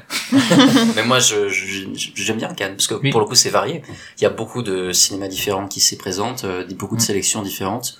Il y a un festival et un contre-festival Bah, il y a aussi une s'expriment. différence entre festival et, euh, et cérémonie comme Oscar Oui. et César. Je Oui. pense qu'on Oui, peut faire vrai. aussi euh, Oui. cette différence, c'est que et on, re- on revient à, la- à ce que tu disais sur le le bon goût. Il y a difficilement plus entre soi du bon goût élitiste que le festival de Cannes dans la façon dont Mm. il redistribue les prix. Ça, on peut Oui, dire oui, que- non, c'est vrai, oui. Et même un peu dans la sélection, vraiment, on sait qui va chercher ses potes, quoi. Voilà, c'est ça. Et, euh, et c'est très différent en effet. Du, les, je pense que le grand public se retrouve beaucoup plus dans une cérémonie comme les Oscars Mhm. et, euh, et le palmarès des Oscars, qui, est, euh, par exemple, on n'imagine pas la Palme d'Or pour le Seigneur des Anneaux, typiquement. Non, effectivement. L'Oscar du meilleur film, euh, il l'a eu. Ouais. Mhm. Bon. Et, et pareil pour d'autres tr- grands films, il y en a quelques-uns qui arrivent à être les deux, hein, euh, Le Parrain ou, euh, Mhm. ou, ou certains Spielberg, et encore Spielberg, il a jamais eu la Palme d'Or. Non, non, non. Donc, Il l'a euh, donné. Ouais, il y a, y, a, y a cette dichotomie, mais euh, est-ce que vous pensez, moi c'est une autre des questions que j'aimerais aborder sur ce sujet, est-ce que, et là je parle vraiment des cérémonies de, de remise de prix type César et Oscar, qui ont cette spécificité de donner des prix à l'ensemble de, des métiers du cinéma, Mhm. notamment donc ce qu'on appelle les prix techniques, euh, son, décors, costumes, etc. Ce que ne font rarement en tout cas les, festivals. Est-ce que vous pensez que c'est positif? Est-ce que ça les met vraiment en avant? Ou est-ce que c'est le truc qu'on attend avant les grands prix et euh, euh, ça n'a pas un, un si fort impact qu'on le pense? Je pense que pour plein de gens, effectivement, c'est la partie dont tout le monde se fout. Et le fait est que l'an dernier, pour les Oscars du coup 2019, euh, ABC a annoncé qu'ils allaient distribuer les prix techniques durant les pubs et qu'on aurait un recap derrière. C'est incroyable. Ah oui, Ouais, c'est ce qui a fait, euh, ce qui a fait vraiment crier toute la toute la La profession. l'industrie, quoi. Ouais. C'est ça, la profession. Euh, et au final, ça n'est pas arrivé. Euh, et après, du coup, donc du coup, moi, je pense que je suis assez unique sur cette question-là, mais ce sont les prix qui m'intéressent le plus. C'est pour ça que je regarde les Oscars euh, encore aujourd'hui, euh, parce que euh, je trouve ça vraiment super d'avoir cette mise en avant par moment euh, euh, à la fois de, du, du montage, du montage son, du mixage son, des effets spéciaux, euh, du maquillage, euh, des, des, tu l'as mentionné, les décors et les costumes qui eux sont aussi au César, euh, mais même euh, même tout ce qui est euh, dans les courts métrages, les courts métrages d'animation aussi, euh, et il y a une, une une vraie reconnaissance et le fait est que pour ces dans le mode de fonctionnement en fait tout le monde vote euh, enfin non tout le monde ne vote pas je fait c'est-à-dire que c'est les professionnels du son qui vont faire les nominations Pour les Oscars. pour les Oscars Pas pour ça les Césars. non pas pour les Césars pour les Césars c'est tout le Pour monde moi, c'est un gros problème au César. oui oui oui C'est que du coup, en effet, tout le monde vote pour toutes les catégories, ce qui a tendance à renforcer les gros films, puisque Ouais. quand tu sais pas trop, euh, Mhm. tu, tu vas voter pour celui que t'as Oui. vu et que t'as trouvé il y avait le son, il était rigolo, ça il était et, bien. et à comparaison euh, à comparaison aux aux Oscars pour les films d'animation les longs métrages d'animation jusqu'à l'an dernier euh, c'était uniquement sélectionné les nominations par euh, les professionnels du cinéma d'animation ce qui veut dire que tous les ans il y avait alors il y avait toujours au bout du compte un Disney qui allait gagner ou rarement il y a je crois il y a Rango qui a gagné il y a euh, euh, une fois et ouais il y a Rango qui a gagné euh, et, et euh, je crois que c'est un peu tout il y en a un autre que j'oublie bref ça sur dernières Pas années Sinon, c'est- Miyazaki. non, pas Miyazaki, justement, qui s'est fait éclater par la Reine des Neiges, euh, parce que justement, en fait, les nominations sont faites par les professionnels, mais ensuite les votes sont faits par tout le monde, et euh, on a des témoignages de gens qui disent, bah, j'avais bien aimé ce film-là sur l'aviation japonais, mais mes enfants ont adoré la Reine des Neiges, alors j'ai voté pour ça. on voit bon, comment c'est considéré. Mais les- dans les nominations, on voyait vraiment une variété, on voyait des films inattendus. euh, là, là encore, je serais pas du tout surpris de voir J'ai perdu mon corps euh, dans les dans les nommés aux Oscars en film d'animation euh, de Jérémy Oui. Clapin. Ah ouais, vraiment. C'est quand d'ailleurs les nominations Bonne question. Euh, on a dans celles qui sont tombées pour l'instant, il y a eu les, les Golden Globes, qui est encore un cas particulier puisque c'est la presse étrangère euh, qui nomme euh, qui nomme pour cette cérémonie, donc la presse étrangère aux États-Unis, the Hollywood Foreign Press, Mhm. comme il s'appelle. Et eux, ils ont des catégories encore plus cheloues puisqu'ils mélangent entre euh, drama et euh, comédie ou musicale, Ah oui, c'est vrai. ce qui fait des, donne des mélanges un peu absurdes souvent, euh, puisqu'on a par exemple ben, Les Misérables Oui. euh, dans en comédie ou Non. musicale. Bah non, parce que c'est comédie ou musicale, donc ça finit en comédie. Ah non, mais les. Misérables. euh, Non, non, pensais que tu non, parlais non. le. De la jolie. non, c'est euh, Non. Oui. Eh, eh, Non, c'est non, bon, Pas les violences Le policières. vrai en C'est un peu bizarre. C'est un peu Il y a bizarre. aussi des violences policières dans Les Misérables. Oui, c'est vrai. C'est vrai. Euh, Il n'y a pas de chant dans non, a l'autre pas de- misérable. il y a pas de chambre. Euh, donc c'est non, c'est complexe. euh, Oui. C'est c'est c'est vraiment complexe, mais c'est vrai que si si on peut clasher les Césars, moi je suis là pour clasher les Césars. Par rapport à la question que tu posais initialement sur euh, les professions du cinéma qui sont pas euh, traditionnellement Mhm. mises en avant ou ce genre de choses, en fait, je comprends l'intérêt d'avoir une reconnaissance par les pairs professionnels euh, en termes de valorisation du travail accompli, mais pour moi ça n'a du sens que si les conditions matérielles de travail sont respectées derrière.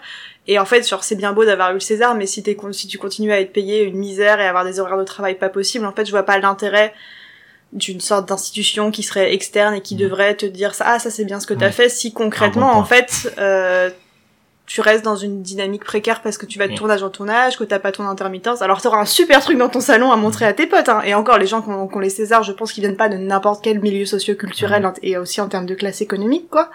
Mais euh, Pas les stats, mais. mais du coup, c'est pour ça, euh, c'est pour ça que je parlais d'institutionnalisation du bon goût. C'est aussi une institutionnalisa- institutionnalisation de classe, euh, de, classe sociale, en mode, euh, en gros, c'est nous les riches et c'est nous les bourgeois et c'est nous qui avons un haut capital culturel, donc c'est nous qui décidons. Donc pour moi, ça n'a pas trop de sens dans, ce sens-là d'attribuer les prix. Dans là que je parle, je parle des Césars du coup, Mhm. ou de, la, ou de Cannes, ou ce genre de choses. ouais. Ah ouais, ce qui me permet de réagir avec le, le- le- leur fameuse euh, d'ailleurs qui, qui disparaît cette année, je crois, le fameux César du public. Ah bah j'allais, c'était Oui, la c'est prochaine question. Est-ce que Oui, vous êtes pour ou contre du coup le, le prix du public? Mais moi je suis pour, mais juste pas comme ça, parce que là c'est pas un César du public, là c'est juste le film qui a fait le plus d'entrées Mhm. euh, Ah oui, bon, et récompensé. Donc ce qui est complètement ridicule. Ouais. Alors qu'effectivement, euh, ouvrir euh, Mais un vote oui, ouvrir à un vote euh, à- aux gens et tout dans les cinémas, euh, ça peut être intéressant et, ça peut- et même en plus on pourrait pourrait faire des stats à partir de ça et voir euh, ben, euh, selon les gens qui votent pourquoi. euh, je me souviens qu'il y avait des gens qui s'étaient plaints de.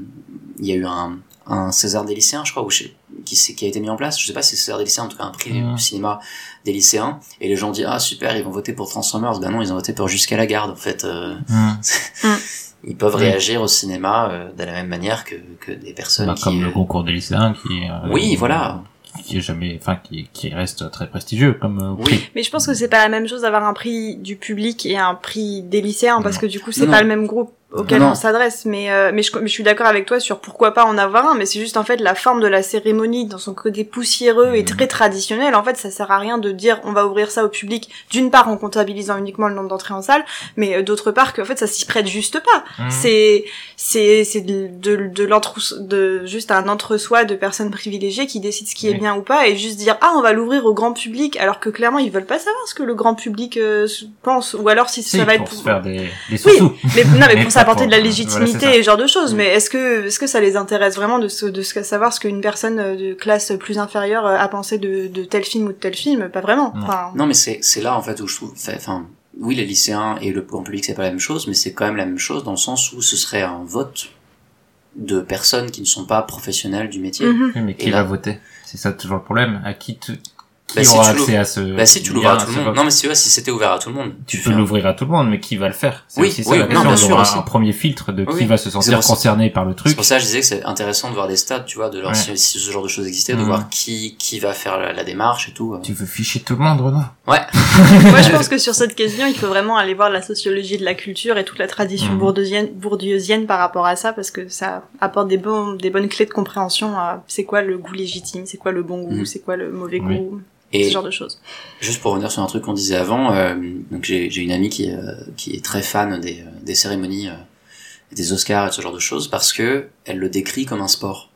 Mhm. Et c'est vrai que pour les pour les, les films qui en fait qui vont se retrouver dans surtout beaucoup plus aux États-Unis que, que chez nous, c'est un sport parce que ça commence avec les Golden Globes, c'est la saison des, des, des prix quoi. et ensuite il faut vraiment être partout, il faut apparaître Les bookmakers sont à fond dessus. Hein. je, pour vous citer euh, l'autobiographie de Anna Kendrick que je possède et que j'ai lu, Mhm. euh, elle raconte que quand elle a été nommée euh, pour the Air en actrice actrice d'un second rôle, elle a été payée beaucoup moins cher que la personne qui s'occupait de son maquillage et de ses robes pour tous les tapis rouges de la période euh, pour qu'elle reste vraiment en Mhm. vue quoi. Parce Mhm. que ça fait la promo, ça fait euh, Bah, ça fait vivre le film. Mais on l'a souvent entendu, on en a souvent entendu parler autour de The Artist, la façon oui. dont, Ah bah alors dont je le film parler. avait été mis en, Mm. Mais je vraiment pense- pour Si ça vous intéresse, il y a un Ouais. documentaire euh, Mm. qui s'appelle La classe américaine comme le film de Michel qui est réalisé par le frère d'Anna Vicius et qui est disponible dans le coffret The Artist. Et on voit en, en fait ça suit euh, vraiment toute la, la période euh, aux États-Unis. Ça peut vous- notamment vous permettre de voir euh, le démon Harvey Weinstein dans certaines situations assez incroyables, notamment euh, quand euh, il sauve Jean Dujardin d'un d'un harceleur au téléphone de manière assez terrifiante. Enfin, on sait pas trop ce qui se passe, mais c'est on, on- ça, ça fait peur en fait de tout le pouvoir que ces gens peuvent avoir. Mhm. Mais oui, clairement, c'est uniquement grâce à Weinstein que le film Mhm. est allé au bout, quoi. Ouais. Mais je pense qu'une autre euh, représentation assez intéressante, et ça me permet de faire de la publicité pour cette merveilleuse série Netflix qui est BoJack Horseman, toute la Ah, série, toute la série, euh, toute la, la saison où euh, BoJack veut aller aux Oscars et la manière dont, sa, son attaché de presse essaye de le présenter, je trouve que ça montre bien Mhm. l'espèce de métaphore sportive dont tu parlais plus tôt, Oui. Renaud. Exactement. Et en plus, c'est un cheval. Oui, Et en plus, c'est un chevaux, cheval. Qui joue dans un film qui parle de course de chevaux, qui existe vraiment. qui existe Enfin, vraiment. le, le, oui, oui, voilà. Le, le film en question, c'est sur un biopic sur euh, un cheval. de Bref. course. Ouais, c'est ça. Et ben, Oui, c'est c'est un vrai film, ce truc. Ah oui oui. Et dedans, il y a la, il me semble qu'il y a l'actrice qui joue son propre rôle, euh, Dans la, dans la série, la voix. Celle, celle qui est genre complètement folle, là. L'actrice un peu âgée. Bon, bref. Ok. Et donc les tops, est-ce que c'est différent cette folie? Et je pense que c'est même assez récent. Euh, Enfin, je pense que Mm. c'est ça vient surtout d'internet. J'ai l'impression Ah ouais. cette euh, folie des tops et de d'essayer de tout tout classer, tout ranger. Euh, et nous, on est les premiers à le faire. Et c'est aussi des articles qui sont souvent plus lus et plus partagés. Hein, on va Mm. pas se mentir. Dès qu'on dès qu'on fait un top, il y a rien qu'à voir euh, les, les vidéos les plus regardées aussi sur YouTube. Il y a énormément de listes sur tous les domaines. Et le cinéma est un des premiers concernés.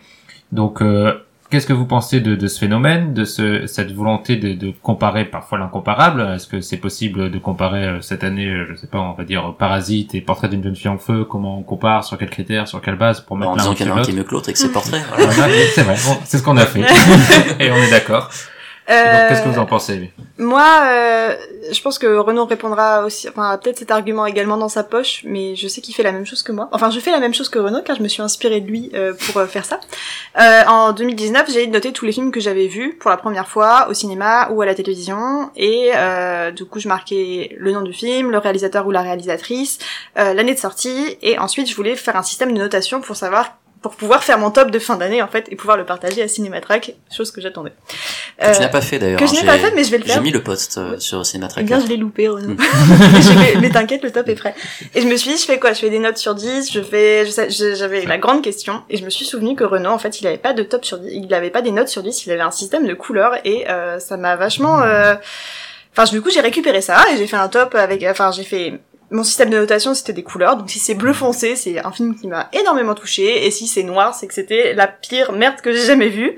Euh, Il y en a eu du noir? euh, Il y en a eu trois. Trois Ah oui, quand même Non, il y en a eu trois, mais j'ai vu beaucoup de films, du coup ça Ah va. oui, Il y a eu. 3 sur euh, 94, un truc comme ça, du coup ça va. Ça va, peu près. Euh, et en fait, euh, du coup, euh, hier, je réfléchissais à comment j'allais préparer mes arguments pour ce Mhm. merveilleux podcast, et je me suis dit qu'en fait, le système de couleurs, il avait quand même le gros avantage de comparer en termes d'intensité émotionnelle et pas en termes de, de notes euh, relatives. Parce que pour moi, effectivement, dire euh, Parasite, euh, c'est un 9, et Portrait de la jeune fille en feu, c'est un 9, ça a aucun sens. Par contre, dire les deux m'ont fait ressentir des choses vraiment très fortes, et c'est pas très grave si c'est pas les mêmes émotions que j'ai ressenties, mais je sais que ça m'a vraiment fait un truc sur cette Mhm. échelle-là. Ça avait beaucoup plus de sens de comparer tous les films qui sont sortis cette année-ci. Donc euh, Renaud, si tu veux rebondir là-dessus. ouais, ouais. Peux- du coup, ça, ça m'intéresse. Euh, J'ai une question. Du- Ouais. Pour toi, du coup, ton critère, c'est l'émotion. Ouais. Et, et et et donc, du coup, tu mets de côté ou est-ce que pour toi, tu l'inclus dans l'émotion tout ce qui est analyse euh, un peu plus euh, à froid du, du film, de, ses, de sa construction, de son montage, ce genre de truc que tu plus a posteriori d'analyse d'un film? Tu le mettrais pas dans ce classement ou tu l'inclus pour toi dans la façon dont ça te fait Non. ressentir l'émotion Parce que pour moi, le l'art, de manière générale, ça a pour but principal de faire ressentir des émotions aux spectateurs ou aux spectatrices qui se, à qui on présente ce produit, et que du coup, tout ce qui est critères d'analyse plus purement technique, Mhm. du type euh, montage, euh, son, jeu des acteurs, en fait, si le taf a été fait, j'ai ressenti beaucoup de choses. Et du coup, j'ai pas besoin Pour toi, c'est le résultat. Qui- voilà, c'est le- pour moi c'est le résultat qui compte. C'est Mm. est-ce que j'ai ressenti quelque chose ou est-ce que j'ai rien ressenti. Donc là il y a eu trois films où j'ai rien ressenti et beaucoup où j'en ai reçu, j'ai quand même ressenti quelques émotions. Ah oui, donc noir, c'est t'as rien ressenti. Parce que, parce que moi noir et aussi, enfin noir on va dire, euh, c'est surtout aussi les. euh, il y a plus un côté politique là-dedans où je, Oui, où je me disais genre wow film d'extrême droite. Ouais, ça. Non, j'ai ça aussi parce que j'ai pas exactement le même code que toi, euh, Mhm. mais effectivement j'ai les, films en noir euh, qui sont les films qui m'ont vraiment euh, dérangé, euh, que je voudrais pas qu'ils existent euh, du tout. euh. Mm. Euh, donc effectivement, donc c'est c'est ma technique. Je note tous les films que je vois euh, par année de sortie. Donc j'ai un document avec euh, à peu près, enfin avec tout en fait. Ça m'a pris plusieurs années à le faire, mais Moi aussi, hein, pour qu'on soit, Ouais. je pense qu'on est tous les trois Voilà. sur le même Mhm. truc. euh, oui. et euh, Sauf que moi, je mets des notes sur 5. Mm. Moi, je mets pas de note, effectivement, j'ai un système de couleurs euh, qui va de, qui fait qui n'a pas vraiment beaucoup de logique. C'est-à-dire que noir, donc c'est ce que j'ai vraiment euh, détesté, qui m'a vraiment dérangé. Bleu, c'est ce que j'ai trouvé décevant. Ce qui est très vague, en fait, parce que bah, j'aime bien avoir des termes assez vagues. Ça peut Mhm. être des choses où il y avait des bonnes idées, ça peut être des choses où c'était juste banal. Mhm. Voilà. Euh, ensuite, j'ai rose pour tout ce que j'ai trouvé sympa. Ça peut être, Mhm. euh, du coup, film qui était, qui aurait pu être bien, très bien, mais qui était juste sympa, ou bien juste bon divertissement. Mhm. Ensuite, j'ai ce qui est vert, à savoir ce que je considère étrangement, de manière euh, pas objective parce que ça n'existe pas, mais de manière un peu, on va dire, cinéphile, euh, des bons films, voire des très bons films. Et ensuite, j'ai une catégorie en rouge qui est euh, dénuée de toute objectivité et qui est vraiment mes films préférés. D'accord. Qui est vraiment, il n'y a pas de, il a pas de logique là-dessus. t'as combien de couleurs Et ça fait 4, 4, Non. 5, je crois 5 5. 5, du coup, ça, c'est exactement mon, mon, Ton système mon système avec ma note, en fait.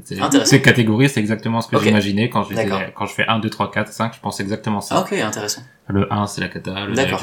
Donc, euh, ouais. Et, et du coup, pour revenir sur cette question des tops, euh, je, je pense que si on lit certains magazines, certains, certains blogs, certains webzines euh, tels que Cinématrack ou euh, Par exemple. par exemple, non, je- non, non, par exemple, enfin. Cinématrack, euh, enfin ceux que je lis, moi je lis euh, Cinématrack, Le Bleu du Miroir, Clone Web, euh, Ouais. euh, je lis pour les personnes qui écrivent ou même la presse le fait, hein, c'est cahier des et- cinémas, cinéma- le c'est- fait je, je- c'est ça, je, je lis effectivement les cahiers de temps en temps. Première, euh, cinématiseurs euh, font, Mhm. sont- font partie de mes premières lectures, quoi. Euh, et je lis pour les personnes. Et quand, quand je vois un top, je me dis, ce top, c'est comme le- la bibliothèque de quelqu'un, ça représente Mhm. qui cette personne. Et donc là, par exemple, quand on a fait les tops de la décennie, il y a, il y a rarement des tops qui sont apparus où les gens se sont écharpés, en fait. Parce que forcément sur une décennie il y a plein de films que sur un top 10 que les gens vont trouver euh, vont trouver plutôt bien et ça va juste refléter qui sont les gens Mm. donc euh, le genre de film que tu vas mettre dans ton top enfin montre-moi montre-moi ton top de 2010-2019 quoi et je te dirai qui tu es quoi Ouais, c'est beau.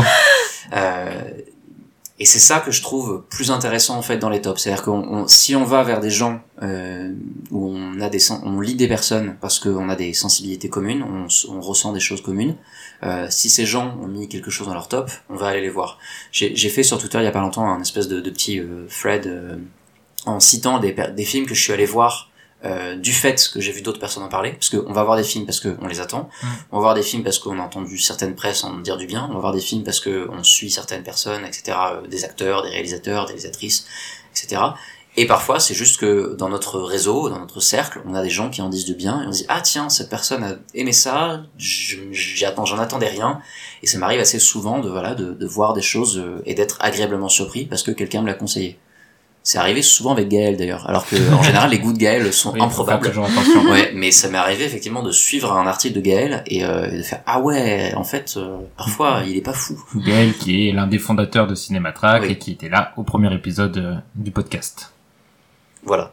Mm. Je, je, je, je crois que j'ai épuisé mon. Mais je trouve ça, ouais, je pense que c'est la, la- peut-être la conclusion à laquelle je, je voulais aboutir, ou en tout cas c'était ça l'idée, c'est qu'en effet le, le top c'est là où c'est intéressant, c'est que ça permet de donner envie de voir des films tout simplement, et Oui. parfois des films moins connus ou des films euh, ou même avoir la curiosité de qu'est-ce qui a plu, et que- comment qu'est-ce qu'on peut retenir aussi d'une année, et, et c'est après une solution de facilité aussi, mais euh, c'est essayer de se souvenir tout simplement euh, ce qu'on fait, j'imagine, avec tous les films qu'on note, euh, tous les dans des tableaux Excel, etc. C'est parce qu'on sait que dans 5, 6, 10 ans, même des films qu'on a beaucoup aimés, Hmm. parfois on les oublie tout simplement parce qu'on peut Ah, pas moi, tout ça m'arrive retenir. souvent de regarder ma liste Bah, et de faire genre alors c'est quoi ce C'est truc quoi ce truc? Ah, j'ai mis 5 super films, hein, je, je m'en rappelle plus. Et, et je pense que cette, euh, cet acharnement à faire des tops et des listes, c'est aussi cette volonté de se raccrocher à, à de l'écrit, à du, à, à, à- qu'est-ce qu'on retient de cette année en fait? Qu'est-ce qu'on essaye de ne pas oublier dans Mhm. le flot des événements et dans le, le flot du temps?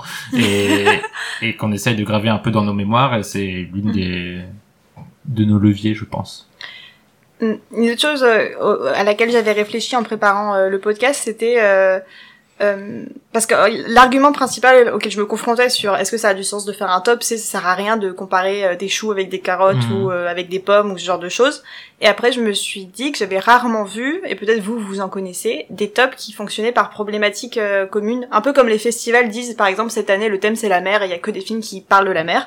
Je me suis dit que des tops sur comment tel corpus de film va répondre à une même problématique qui est posée, c'était peut-être plus intéressant que juste de dire cette de, du 1er janvier au 31 décembre qu'est-ce qui a été le mieux? Mais peut-être vous en connaissez. Alors Euh, en fait critique. ouais non non moi je pensais à Cinématrack en vrai parce que Ah oui. parce que en fait non non pour le coup en fait donc Julien Lada Mhm. qui a qui a organisé la, le, le top 100 euh, ça, nous- ça ça nous a pris deux mois quoi globalement enfin il a commencé en septembre Mhm. je crois enfin ça a été très long et en fait il nous avait donné comme directive de euh, euh, penser que c'est un top Cinématrack et donc pensez à ce que vous voulez aussi mettre en avant vous dans votre top 100 et donc le fait est que euh, je sais que Gaël l'a fait je sais que moi aussi je l'ai fait un peu aussi on a on a fait des choix politiques Mhm. de mettre en avant certains films, mettre en avant certaines réalisatrices plus Mhm. que certains réalisateurs, en sachant que euh, c'était un choix, c'était un, un axe. euh, ça reste un top sur Cinématrack. On sait qui on est. Une forme euh, d'édito en fait. Ouais, c'est ça, une forme Mhm. d'édito, euh, Mhm. clairement. euh, parce que au final, voilà, et en vrai, il y a, y énormément des films qu'on aime, euh, mais faire les choix, c'est aussi, euh, c'est un, donc un choix de sensibilité. Pour, enfin, en tout cas, comme on a fonctionné, comme moi j'ai fonctionné, Mhm. c'était un choix de sensibilité et également un choix politique. Oui, je suis d'accord. Et donc Et- oui, moi j'allais dire euh, sur les catégories, bah il y a Sens Critique où on voit souvent euh, top des films avec euh, des romans, par exemple, ce genre de truc un peu euh, euh, absurde, c'est pas ça que je voulais dire, mais avec tout et rien en, termes de catégories, mais qui peuvent être intéressantes parce que ça permet aussi de faire des liens entre des films auxquels on ne pense pas. Quand on fait une liste des films qui ont pour point commun, euh, je sais pas, euh, le vélo par exemple, tout d'un coup tu te remets à, faire des liens entre Mhm. des films qui n'en avaient pas euh, auparavant. Et c'est aussi l'une des, l'un des formes de top, à mon avis, qui peut être intéressant de creuser un petit peu, comme tu dis. Mhm. C'est, c'est l'idée d'avoir un, un corpus de films autour d'une, d'une question, d'une problématique plus ou moins élaborée. Hein. Le truc du vélo, c'est un peu bébête, mais Non, non, c'est super bien, intéressant. J'étais en train d'y réfléchir, je me suis dit, avec quoi je peux comparer les triplettes de Belleville? Oui, parce que c'était quand même le voleur de bicyclette. Non, mais Bah, c'est vrai que voilà. vrai que c'est un des trucs qu'on avait qu'on avait discuté ici lors d'une d'une AG de Oui, faire, qu'on des- aimerait faire, faire ça, ce, oui. faire ce genre de, de top effectivement. Donc c'est pas une mauvaise idée du tout, hein, Mathéo. Vous auriez une première lectrice. Ah, très bien. D'abord, il faut que tu nous envoies ton top 2019. D'accord. Donc on continue les tops. On n'arrête pas. Euh, oui, oui, oui. Oui, voilà, on Oui, non, je, faire, hein, je suis contente. euh, Et puis effectivement, ça fait des clics, donc euh, Et go les clics. Et plus il y a de clics, plus on a d'argent. C'est pas vrai, on n'a pas d'argent, il n'y a pas de pub, il rien, on n'aura jamais On d'argent n'a sur pas le site. Mais, euh, mais peut-être oui pour finir, ce, ce- ce qu'on peut retenir peut-être de ce que de ce qu'on disait, c'était de c'est peut-être le plus important, c'est pas le top en lui-même, mais le, le contexte, la problématisation, dans quoi il s'inscrit, euh, plus Oui. qu'est-ce qu'on veut lui faire dire, Bien sûr. pourquoi on fait un top, qu'est-ce que qu'est-ce qui ressort de ce top aussi. L'analyse des tops est peut-être souvent euh, mille fois plus passionnante que le top lui-même. Oui. Même quand, quand nous on l'a fait, Julien Oui. l'a fait pour le top 100, moi je l'ai fait pour le top 10 cette année. C'est toujours intéressant d'essayer de refaire sortir quelque chose de ce qui, de ce qui Absolument. émerge. Et là, par exemple, on a vu, le top a permis de montrer, c'est facile à faire, mais peut-être qu'on l'aurait pas dit comme ça, euh, le bilan de l'année euh, du cinéma chinois qui est extraordinaire. Ouais. Et là, le fait de les revoir sortir alors qu'on les avait pas avant, ça permet aussi de faire des, des petites comparaisons faciles. Mhm. Et il y a ce côté, euh, le top, oui, mais avec quelque chose derrière d'ailleurs, je pense que c'est pour ça que les, les cahiers n'ont pas peur, euh, et enfin, de mettre, maintenant tout le monde le met, mais de mettre Twin Peaks en numéro 1. Oui, Ce ça qui est- c'est un clair, et- et- euh, mais- c'est un mais en acte fait, politique. C'est un axe mais en, mais en fait, c'est, je trouve ça pas si choquant de leur part parce que beaucoup de gens oublient qu'ils avaient mis dans leur top, euh, il y a de nombreuses années, 24 heures chrono saison 1. Oui, Et à, déjà, à ce moment-là, ils se démarquaient, et donc ça, effectivement, ça fait parler. mais Mais ils ont c'est mis ça. Petit Quinquin aussi. Ils ont mis Petit Quinquin aussi, mais c'est passé au cinéma. Ah oui. Donc il y a, Et c'est- puis pour dans moi, le petit quinquin, il n'y a pas Jack Bauer, donc euh, C'est vrai. C'est vrai que 24 Maintenant, j'aimerais saisons, voir euh, le, le duo Jack Bauer avec le flic de, de Petit Quinquin. Mais ce serait ensemble, merveilleux Ce serait incroyable. t'imagines s'il devait sauver le monde Ce serait la merde. sur la quand voiture là, qui ça. pas rouler droit. Mais oui, du coup, je suis d'accord avec toi. Effectivement, débattre des tops, euh, c'est plus intéressant même que le... Enfin, en tout cas, oui, réfléchir sur les tops est plus intéressant que le top en lui-même. Moi, je pense qu'on peut conclure en disant que tout top est politique. Oui. Et, les- et les bottoms, ils le sont pas. Oh, oh Renaud, on la garde celle-là. Je ne la couperai, Ah, pas, je ne la couperai pas au montage. Euh, du coup, j'avais peut-être prévu qu'on, mais est-ce qu'on le fait vraiment euh, le, nos soit pronostics ou nos, nos envies pour les prochaines saisons de César Oscar? On s'en fout. On s'en fout. On s'en mais fout. On a dit qu'on s'en foutait. Ouais. Donc rendez-vous pour le top 2020 en, en fin 2020. Ou alors j'ai une idée, est-ce Ah, que ça vas-y. peut re-être jusqu'à la garde parce que c'était vraiment trop bien? Oui, c'est vrai que c'était très bien. Bon, allez. Voilà. Très bien. Donc, euh, C'est mon pronostic, on verra si- pour le- on verra si c'est bon. Très bien. On verra la cote aussi chez les bookmakers pour jusqu'à la garde euh, du deuxième César euh, consécutif. Eh bien, du coup, on en a fini pour le débat. On va passer aux recommandations.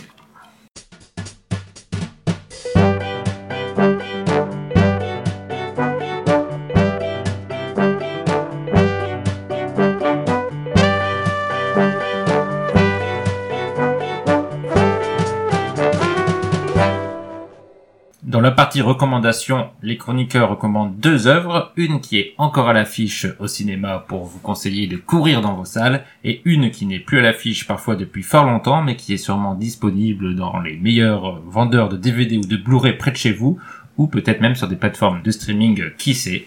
Renaud, est-ce que tu commences? Oui, je commence avec euh, le vieux film, du coup? Comme tu veux. Ok, alors ça s'appelle Quand passent les cigognes. Mhm. C'est un film russe de 1957 qui a eu la Palme d'Or euh, et qui est disponible chez les éditions Potemkin puisqu'il a été restauré en 4K euh, l'an dernier, car nous sommes en 2020 maintenant, c'est terrifiant. C'est un film de donc de Mikhail Kalatozov euh, avec un scénario de Viktor Rozov et également à la photographie Sergei Ourousevski. Euh, c'est surtout lui qu'on retient. Enfin, c'est c'est tout. Ce film est exceptionnel. C'est magnifique. C'est une superbe euh, histoire d'amour euh, sur un type qui part à la guerre, une femme qui l'attend. Euh, c'est extrêmement poétique. La mise en scène est démente. On comprend pas comment ils font ce qu'ils font avec Mm. leur caméra et quand et quand on comprend en fait, on comprend qu'ils ont failli mourir en faisant certains plans tellement c'était compliqué. Euh, c'est c'est onirique, c'est beau, c'est prenant, c'est je pense un des plus beaux films que j'ai jamais vu sur la guerre et sur l'attente euh, autour de la guerre. C'est absolument incroyable et c'est ça peut paraître pas grand public quand je vous dis film russe de 1957 qui a eu la palme, mais en vrai, c'est très ouais noir et blanc. c'est c'est super accessible. C'est vraiment vraiment super accessible euh, encore aujourd'hui. C'est pas long du tout. Ça doit faire 1h35 à tout péter. Et c'est formidable. Donc catégorie rouge? Ouais. Il est effectivement Parce que rouge journaliste. Parce que c'est Oui, bien joué. Oui, je valide aussi euh, ce que tu dis. Parce que je me permets de valider vos choix. Quel est ton Euh, vieux film Alors, euh, c'est pas un film qui est si vieux que ça, vu Mhm. qu'il est sorti au 21e siècle. Moi, le film que je recommande, c'est High School Musical 2 de Kenny Ortega. C'est osé. Euh... on accepte même si c'est un téléfilm. Oui, on accepte, On même si c'est un téléfilm. On accepte. Toute façon, j'en ai pas prévu d'autres. hein, Comme ça, ce sera celui-ci ou rien. Euh, du coup, de, c'est pour les, les auditeurs et auditrices qui ne connaissent pas la trilogie High School Musical, c'est une trilogie dont les premiers, euh, les deux premiers ont été produits par euh, Disney Channel, donc étaient des téléfilms, et le troisième qui est sorti au cinéma. Euh, ça parle d'adolescents dans un, dans un lycée américain qui euh, monte une comédie musicale. Et le deuxième, c'est celui qui est clairement, celui qui va le plus clairement au fond de son délire. Euh, c'est totalement pop. Les acteurs jouent de manière extrêmement caricaturale. La musique est de la pop bien sirupeuse, commerciale, et c'est absolument incroyable. Euh, donc je le recommande vivement. Si vous voulez voir Zac Efron qui court dans un terrain de golf en hurlant et en chantant, euh, il faut y aller. Si vous voulez voir Vanessa Hudgens qui pleure toutes les larmes de son corps parce que c'est vraiment super dramatique, il faut y aller. C'est euh, un film doudou, mais aussi euh, un super film de manière générale. Et je, ouais, je conseille euh, tous les cinéphiles dignes de ce nom d'aller regarder la trilogie High School Musical et sortir un peu de leur zone de confort. C'est ce que j'allais dire. Est-ce qu'il faut avoir vu le 1 pour voir le 2 Non, globalement, ça se comprend. Ça se comprend. Eh ben, un changement d'ambiance avec ma recommandation, puisque je vais parler de Satin Tango, un film euh, hongrois de Bellatar sorti en 1994. Il faut s'accrocher un petit peu parce qu'il dure 7h30. Euh, de- Ça va, ça va, c'est à peine Ça- la moitié. C'est un peu plus de la moitié de la flore. Ça se trouve. Moi, j'ai j'ai commencé à 10h, j'ai fini à 17h30. C'était, c'était bien, c'était tranquille. J'étais en vacances, hein, je tiens à le préciser. Euh, et, et c'est un des plus beaux films de, de, de l'histoire du cinéma. C'est incroyable. Alors, c'est, c'est triste et, et sombre et austère comme euh, la Hongrie, selon Bellatar en tout cas. Et euh, donc ça, il y a l'élément principal du film, c'est la boue. C'est la boue qu'on voit partout. C'est un village qui, pendant les fortes pluies, est coincé et isolé du monde parce que ils peuvent pas traverser la boue. Donc euh, ils marchent tout le temps dans la boue, sous la pluie. Euh, ils sont tristes, ils sont tous tristes. Les moments de joie du film, les petits moments de grâce sont immédiatement tranchés par un truc encore plus triste qui arrive juste après. Donc c'est c'est dur, c'est austère et, et pourtant c'est d'une beauté euh, incroyable. Bellatar c'est vraiment le, le cinéaste de, de l'obscurité, donc euh, parfois l'écran s'obscurcit progressivement avec la lumière qui décroît dans un noir et blanc magnifique et, et c'est vraiment c'est vraiment fort. Alors je, je- si vous avez un peu de temps devant vous, euh, je vous le recommande fortement. Si vous en avez un peu moins, euh, penchez-vous sur ces autres films dont Le Cheval de Turin notamment qui est un peu plus court et qui vous donne aussi un bon aperçu de ce qu'il est capable de faire. On va passer au film à l'affiche. Renaud à ton tour. Alors, euh, je vais rester sur les, euh, les trucs déprimants, longs, euh, difficiles d'accès, pas du tout. Euh, je vais vous parler de Jumanji Next Level. Trop bien de Jake Kasdan. Euh, alors euh, pour tout vous dire, donc le, donc c'est le dernier Jumanji en date avec Dwayne Johnson et Kevin Hart et Karen Gillan et Jack Black et Nick Jonas. Euh, et encore d'autres gens euh, que je ne veux pas dire car cela spoilerait euh, le, Ah, ce- le deuxième film. C'est plus que ça. Enfin, Ah, tout, pour tout vous dire, donc euh, il y a eu un premier film de Jumanji que beaucoup de gens connaissent. Il y a eu la série. Globalement, Jumanji c'est un isekai, c'est des trucs de, à la japonaise où les personnages sont coincés dans un dans un dans un jeu Mm. ou dans un jeu vidéo. Et ils en ont fait des nouveaux. J'y suis allé à reculons. C'était vachement bien. ils ont voulu faire un nouveau. J'ai vu l'abandonnement. Je me suis dit ah ouais, là ça a vraiment l'air d'être le film de trop. Et en fait, j'ai passé un super moment. Euh, c'est euh, ça n'a aucun intérêt visuellement, euh, esthétiquement. euh, ça a juste de l'intérêt pour le charme de Dwayne Johnson, euh, Kevin Hart, Jack Black, Nick Jonas, Karen Gillan, qui sont délicieux. Et je vous dis juste un tout petit truc donc sur le, le deuxième. Donc c'est les personnages sont des avatars qui sont qui, qui jouent des personnes dans la vraie vie. Mais donc Dwayne Johnson, c'est un espèce de super héros de jeu vidéo. Il est super fort, mais c'est pas une vraie personne. Il est joué par quelqu'un d'autre. Et dans ce deuxième film, les deux personnages à se retrouver dans le corps de, de Dwayne Johnson et de Kevin Hart sont euh, des papis des papis très vieux qui ne comprennent pas ce qu'ils font dans un jeu vidéo. Il y en a un des deux, du coup, celui qui joue Dwayne Johnson, c'est euh, euh, Danny DeVito. Donc, dans le film, on a droit à Dwayne Johnson qui joue comme s'il était Danny DeVito, Ah, ça va être génial. qui, qui, qu'il est dans un jeu et qu'il comprend pas qu'est-ce qu'il fait dans un jeu et il comprend pas ce que c'est qu'un jeu. Euh, et on, je pensais que ça me ferait pas rire et en fait, ça m'a fait beaucoup trop rire. Euh, voilà. Donc, si vous êtes fan de Dwayne Johnson comme moi, si vous êtes complètement amoureux de Karen Gillan comme moi, euh, vous voyez ce dernier Jumanji qui, qui n'est pas un grand film du tout. Et est-ce qu'on peut s'attendre à une apparition de Robin Williams ou pas dans le... Non. Mauvaise blague, tout soon. C'est peut-être, peut-être, euh, non. La technologie euh, évolue vite. Hein. Oui, voilà, c'est ça. CGI. C'est ça. Je, CGI. je crois qu'il y a Carrie Fisher aussi. euh. Ton Euh, film Moi, mon film, c'est euh, À couteau tiré de Mhm. Ryan Johnson, euh, qui est J'ai trop envie de euh, le voir en plus. euh, une euh, comme un jeu de Cluedo, mais avec euh, donc un whodunit, je crois que c'est ça Ouais. le, Ouais, c'est ça, le- y a le pas de terme terme. en français. Voilà, ben un Ah, qui whodunit. l'a fait? Un qui l'a Oui, fait oui, mais, mais c'est pas vraiment un terme Mais je trouve que utilisé. c'est c'est joli. Ça marche bien. ouais. On devrait essayer de le Moi je pense que moi je pense que Cluedo c'est bien parce que c'est littéralement un Cluedo euh, géant l'intrigue. Euh, je savais payer pas. des droits à, à Ravensburger à chaque fois que tu le dis, donc c'est- le problème. de- un Clueda. Euh, Nouveau nom pour ma théâtre. si tu veux. Clé.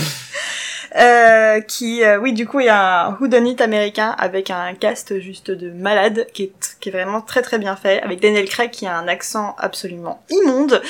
Euh, je, je dirais pas, je m'é- je m'étendrai pas forcément sur euh, sur tous les acteurs et actrices qu'il y a parce qu'il y en a vraiment beaucoup beaucoup beaucoup. Mais euh, c'est vraiment un concept très simple. Du coup, qui est-ce qui a tué euh, le docteur Lenoir dans la plus le- haute tour, ma, machin chouette. C'est ça, avec un chandelier. Mais c'est euh, juste un petit bonbon comme film. C'est extrêmement bien filmé, euh, c'est très drôle, euh, il y a du suspense, euh, il y a des retournements, ce genre de choses. Concept très simple, très très bien exécuté, euh, franchement. euh, Un bon Agatha Christie. non. un, un- un très bon, un très bon Agatha Christie, mais avec euh, un côté assez moderne et un message politique vraiment intéressant et vraiment subtilement amené. Du coup, ouais, franchement, euh, allez-y en masse. Oui, Je me a- permets de recommander ma critique du film sur Cinématra qui s'appelle qui s'appelle À couteau tiré.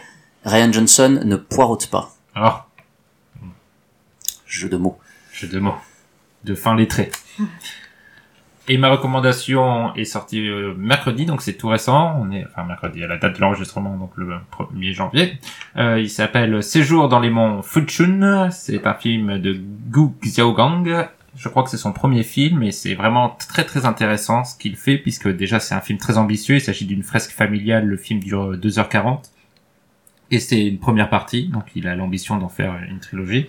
Euh, il a galéré à le faire. Il a tourné pendant des années, des années avec un petit budget. Donc, euh, et, et le résultat est assez euh, formidable, très très intéressant sur ce que ça dit aussi de la société euh, chinoise. C'est un film qui est un peu obsédé par l'argent. Euh, c'est l'histoire d'une famille euh, qui, qui se réunit au moment où la doyenne est, est- est gravement malade, donc quelque chose qu'on connaît dans, le cinéma. Et c'est donc c'est l'histoire de cette famille, de ces différents frères et sœurs qui sont tous plus ou moins endettés ou plus ou moins en galère. Et c'est euh, c'est vraiment très à la fois très fort, très très bien filmé, euh, avec la, nature euh, cyclique aussi au fil des saisons euh, de la Chine euh, qui qui se s'allie avec l'évolution de, la famille. Donc très très intéressant. Et, et donc hâte de voir de voir la suite et je vous recommande d'aller le voir au cinéma. Eh bien on en a fini. Merci à vous d'être d'être venus. Merci à toi. Merci beaucoup. J'espère que ce deuxième épisode euh, vous a plu. Nous, on continue donc euh, le mois prochain pour le troisième, pareil euh, en- février sur le sur le même format, avec sûrement d'autres chroniqueurs ou le retour de ceux du, du mois dernier. Renaud, Mathéa, on re- vous réentendra sûrement bientôt derrière les micros. À la prochaine. N'oubliez pas de vous abonner sur euh, les différentes. Vas-y, Ouais, vas-y Renaud, ouais. fais-le. N'oubliez pas de vous abonner. Euh, nous, sommes sur euh, Podcast Addict euh, bientôt ou déjà sur Spotify. euh, Mhm. De, de toute façon, sur le site internet Cinématrack, euh, et là où et, l'article aussi, il y a le, le, flux RSS qui vous permet de vous abonner à n'importe quelle, à partir de n'importe quelle plateforme euh, d'écoute de, de podcast. Donc, si vous avez l'habitude de podcast, vous n'avez pas besoin de moi pour vous conseiller. Si vous avez envie d'utiliser une appli, euh, n'hésitez pas, c'est très pratique. Et on est aussi dispo pour les fans d'Apple sur iTunes. Donc, euh, on est partout où vous désirez. Ça soit du Partout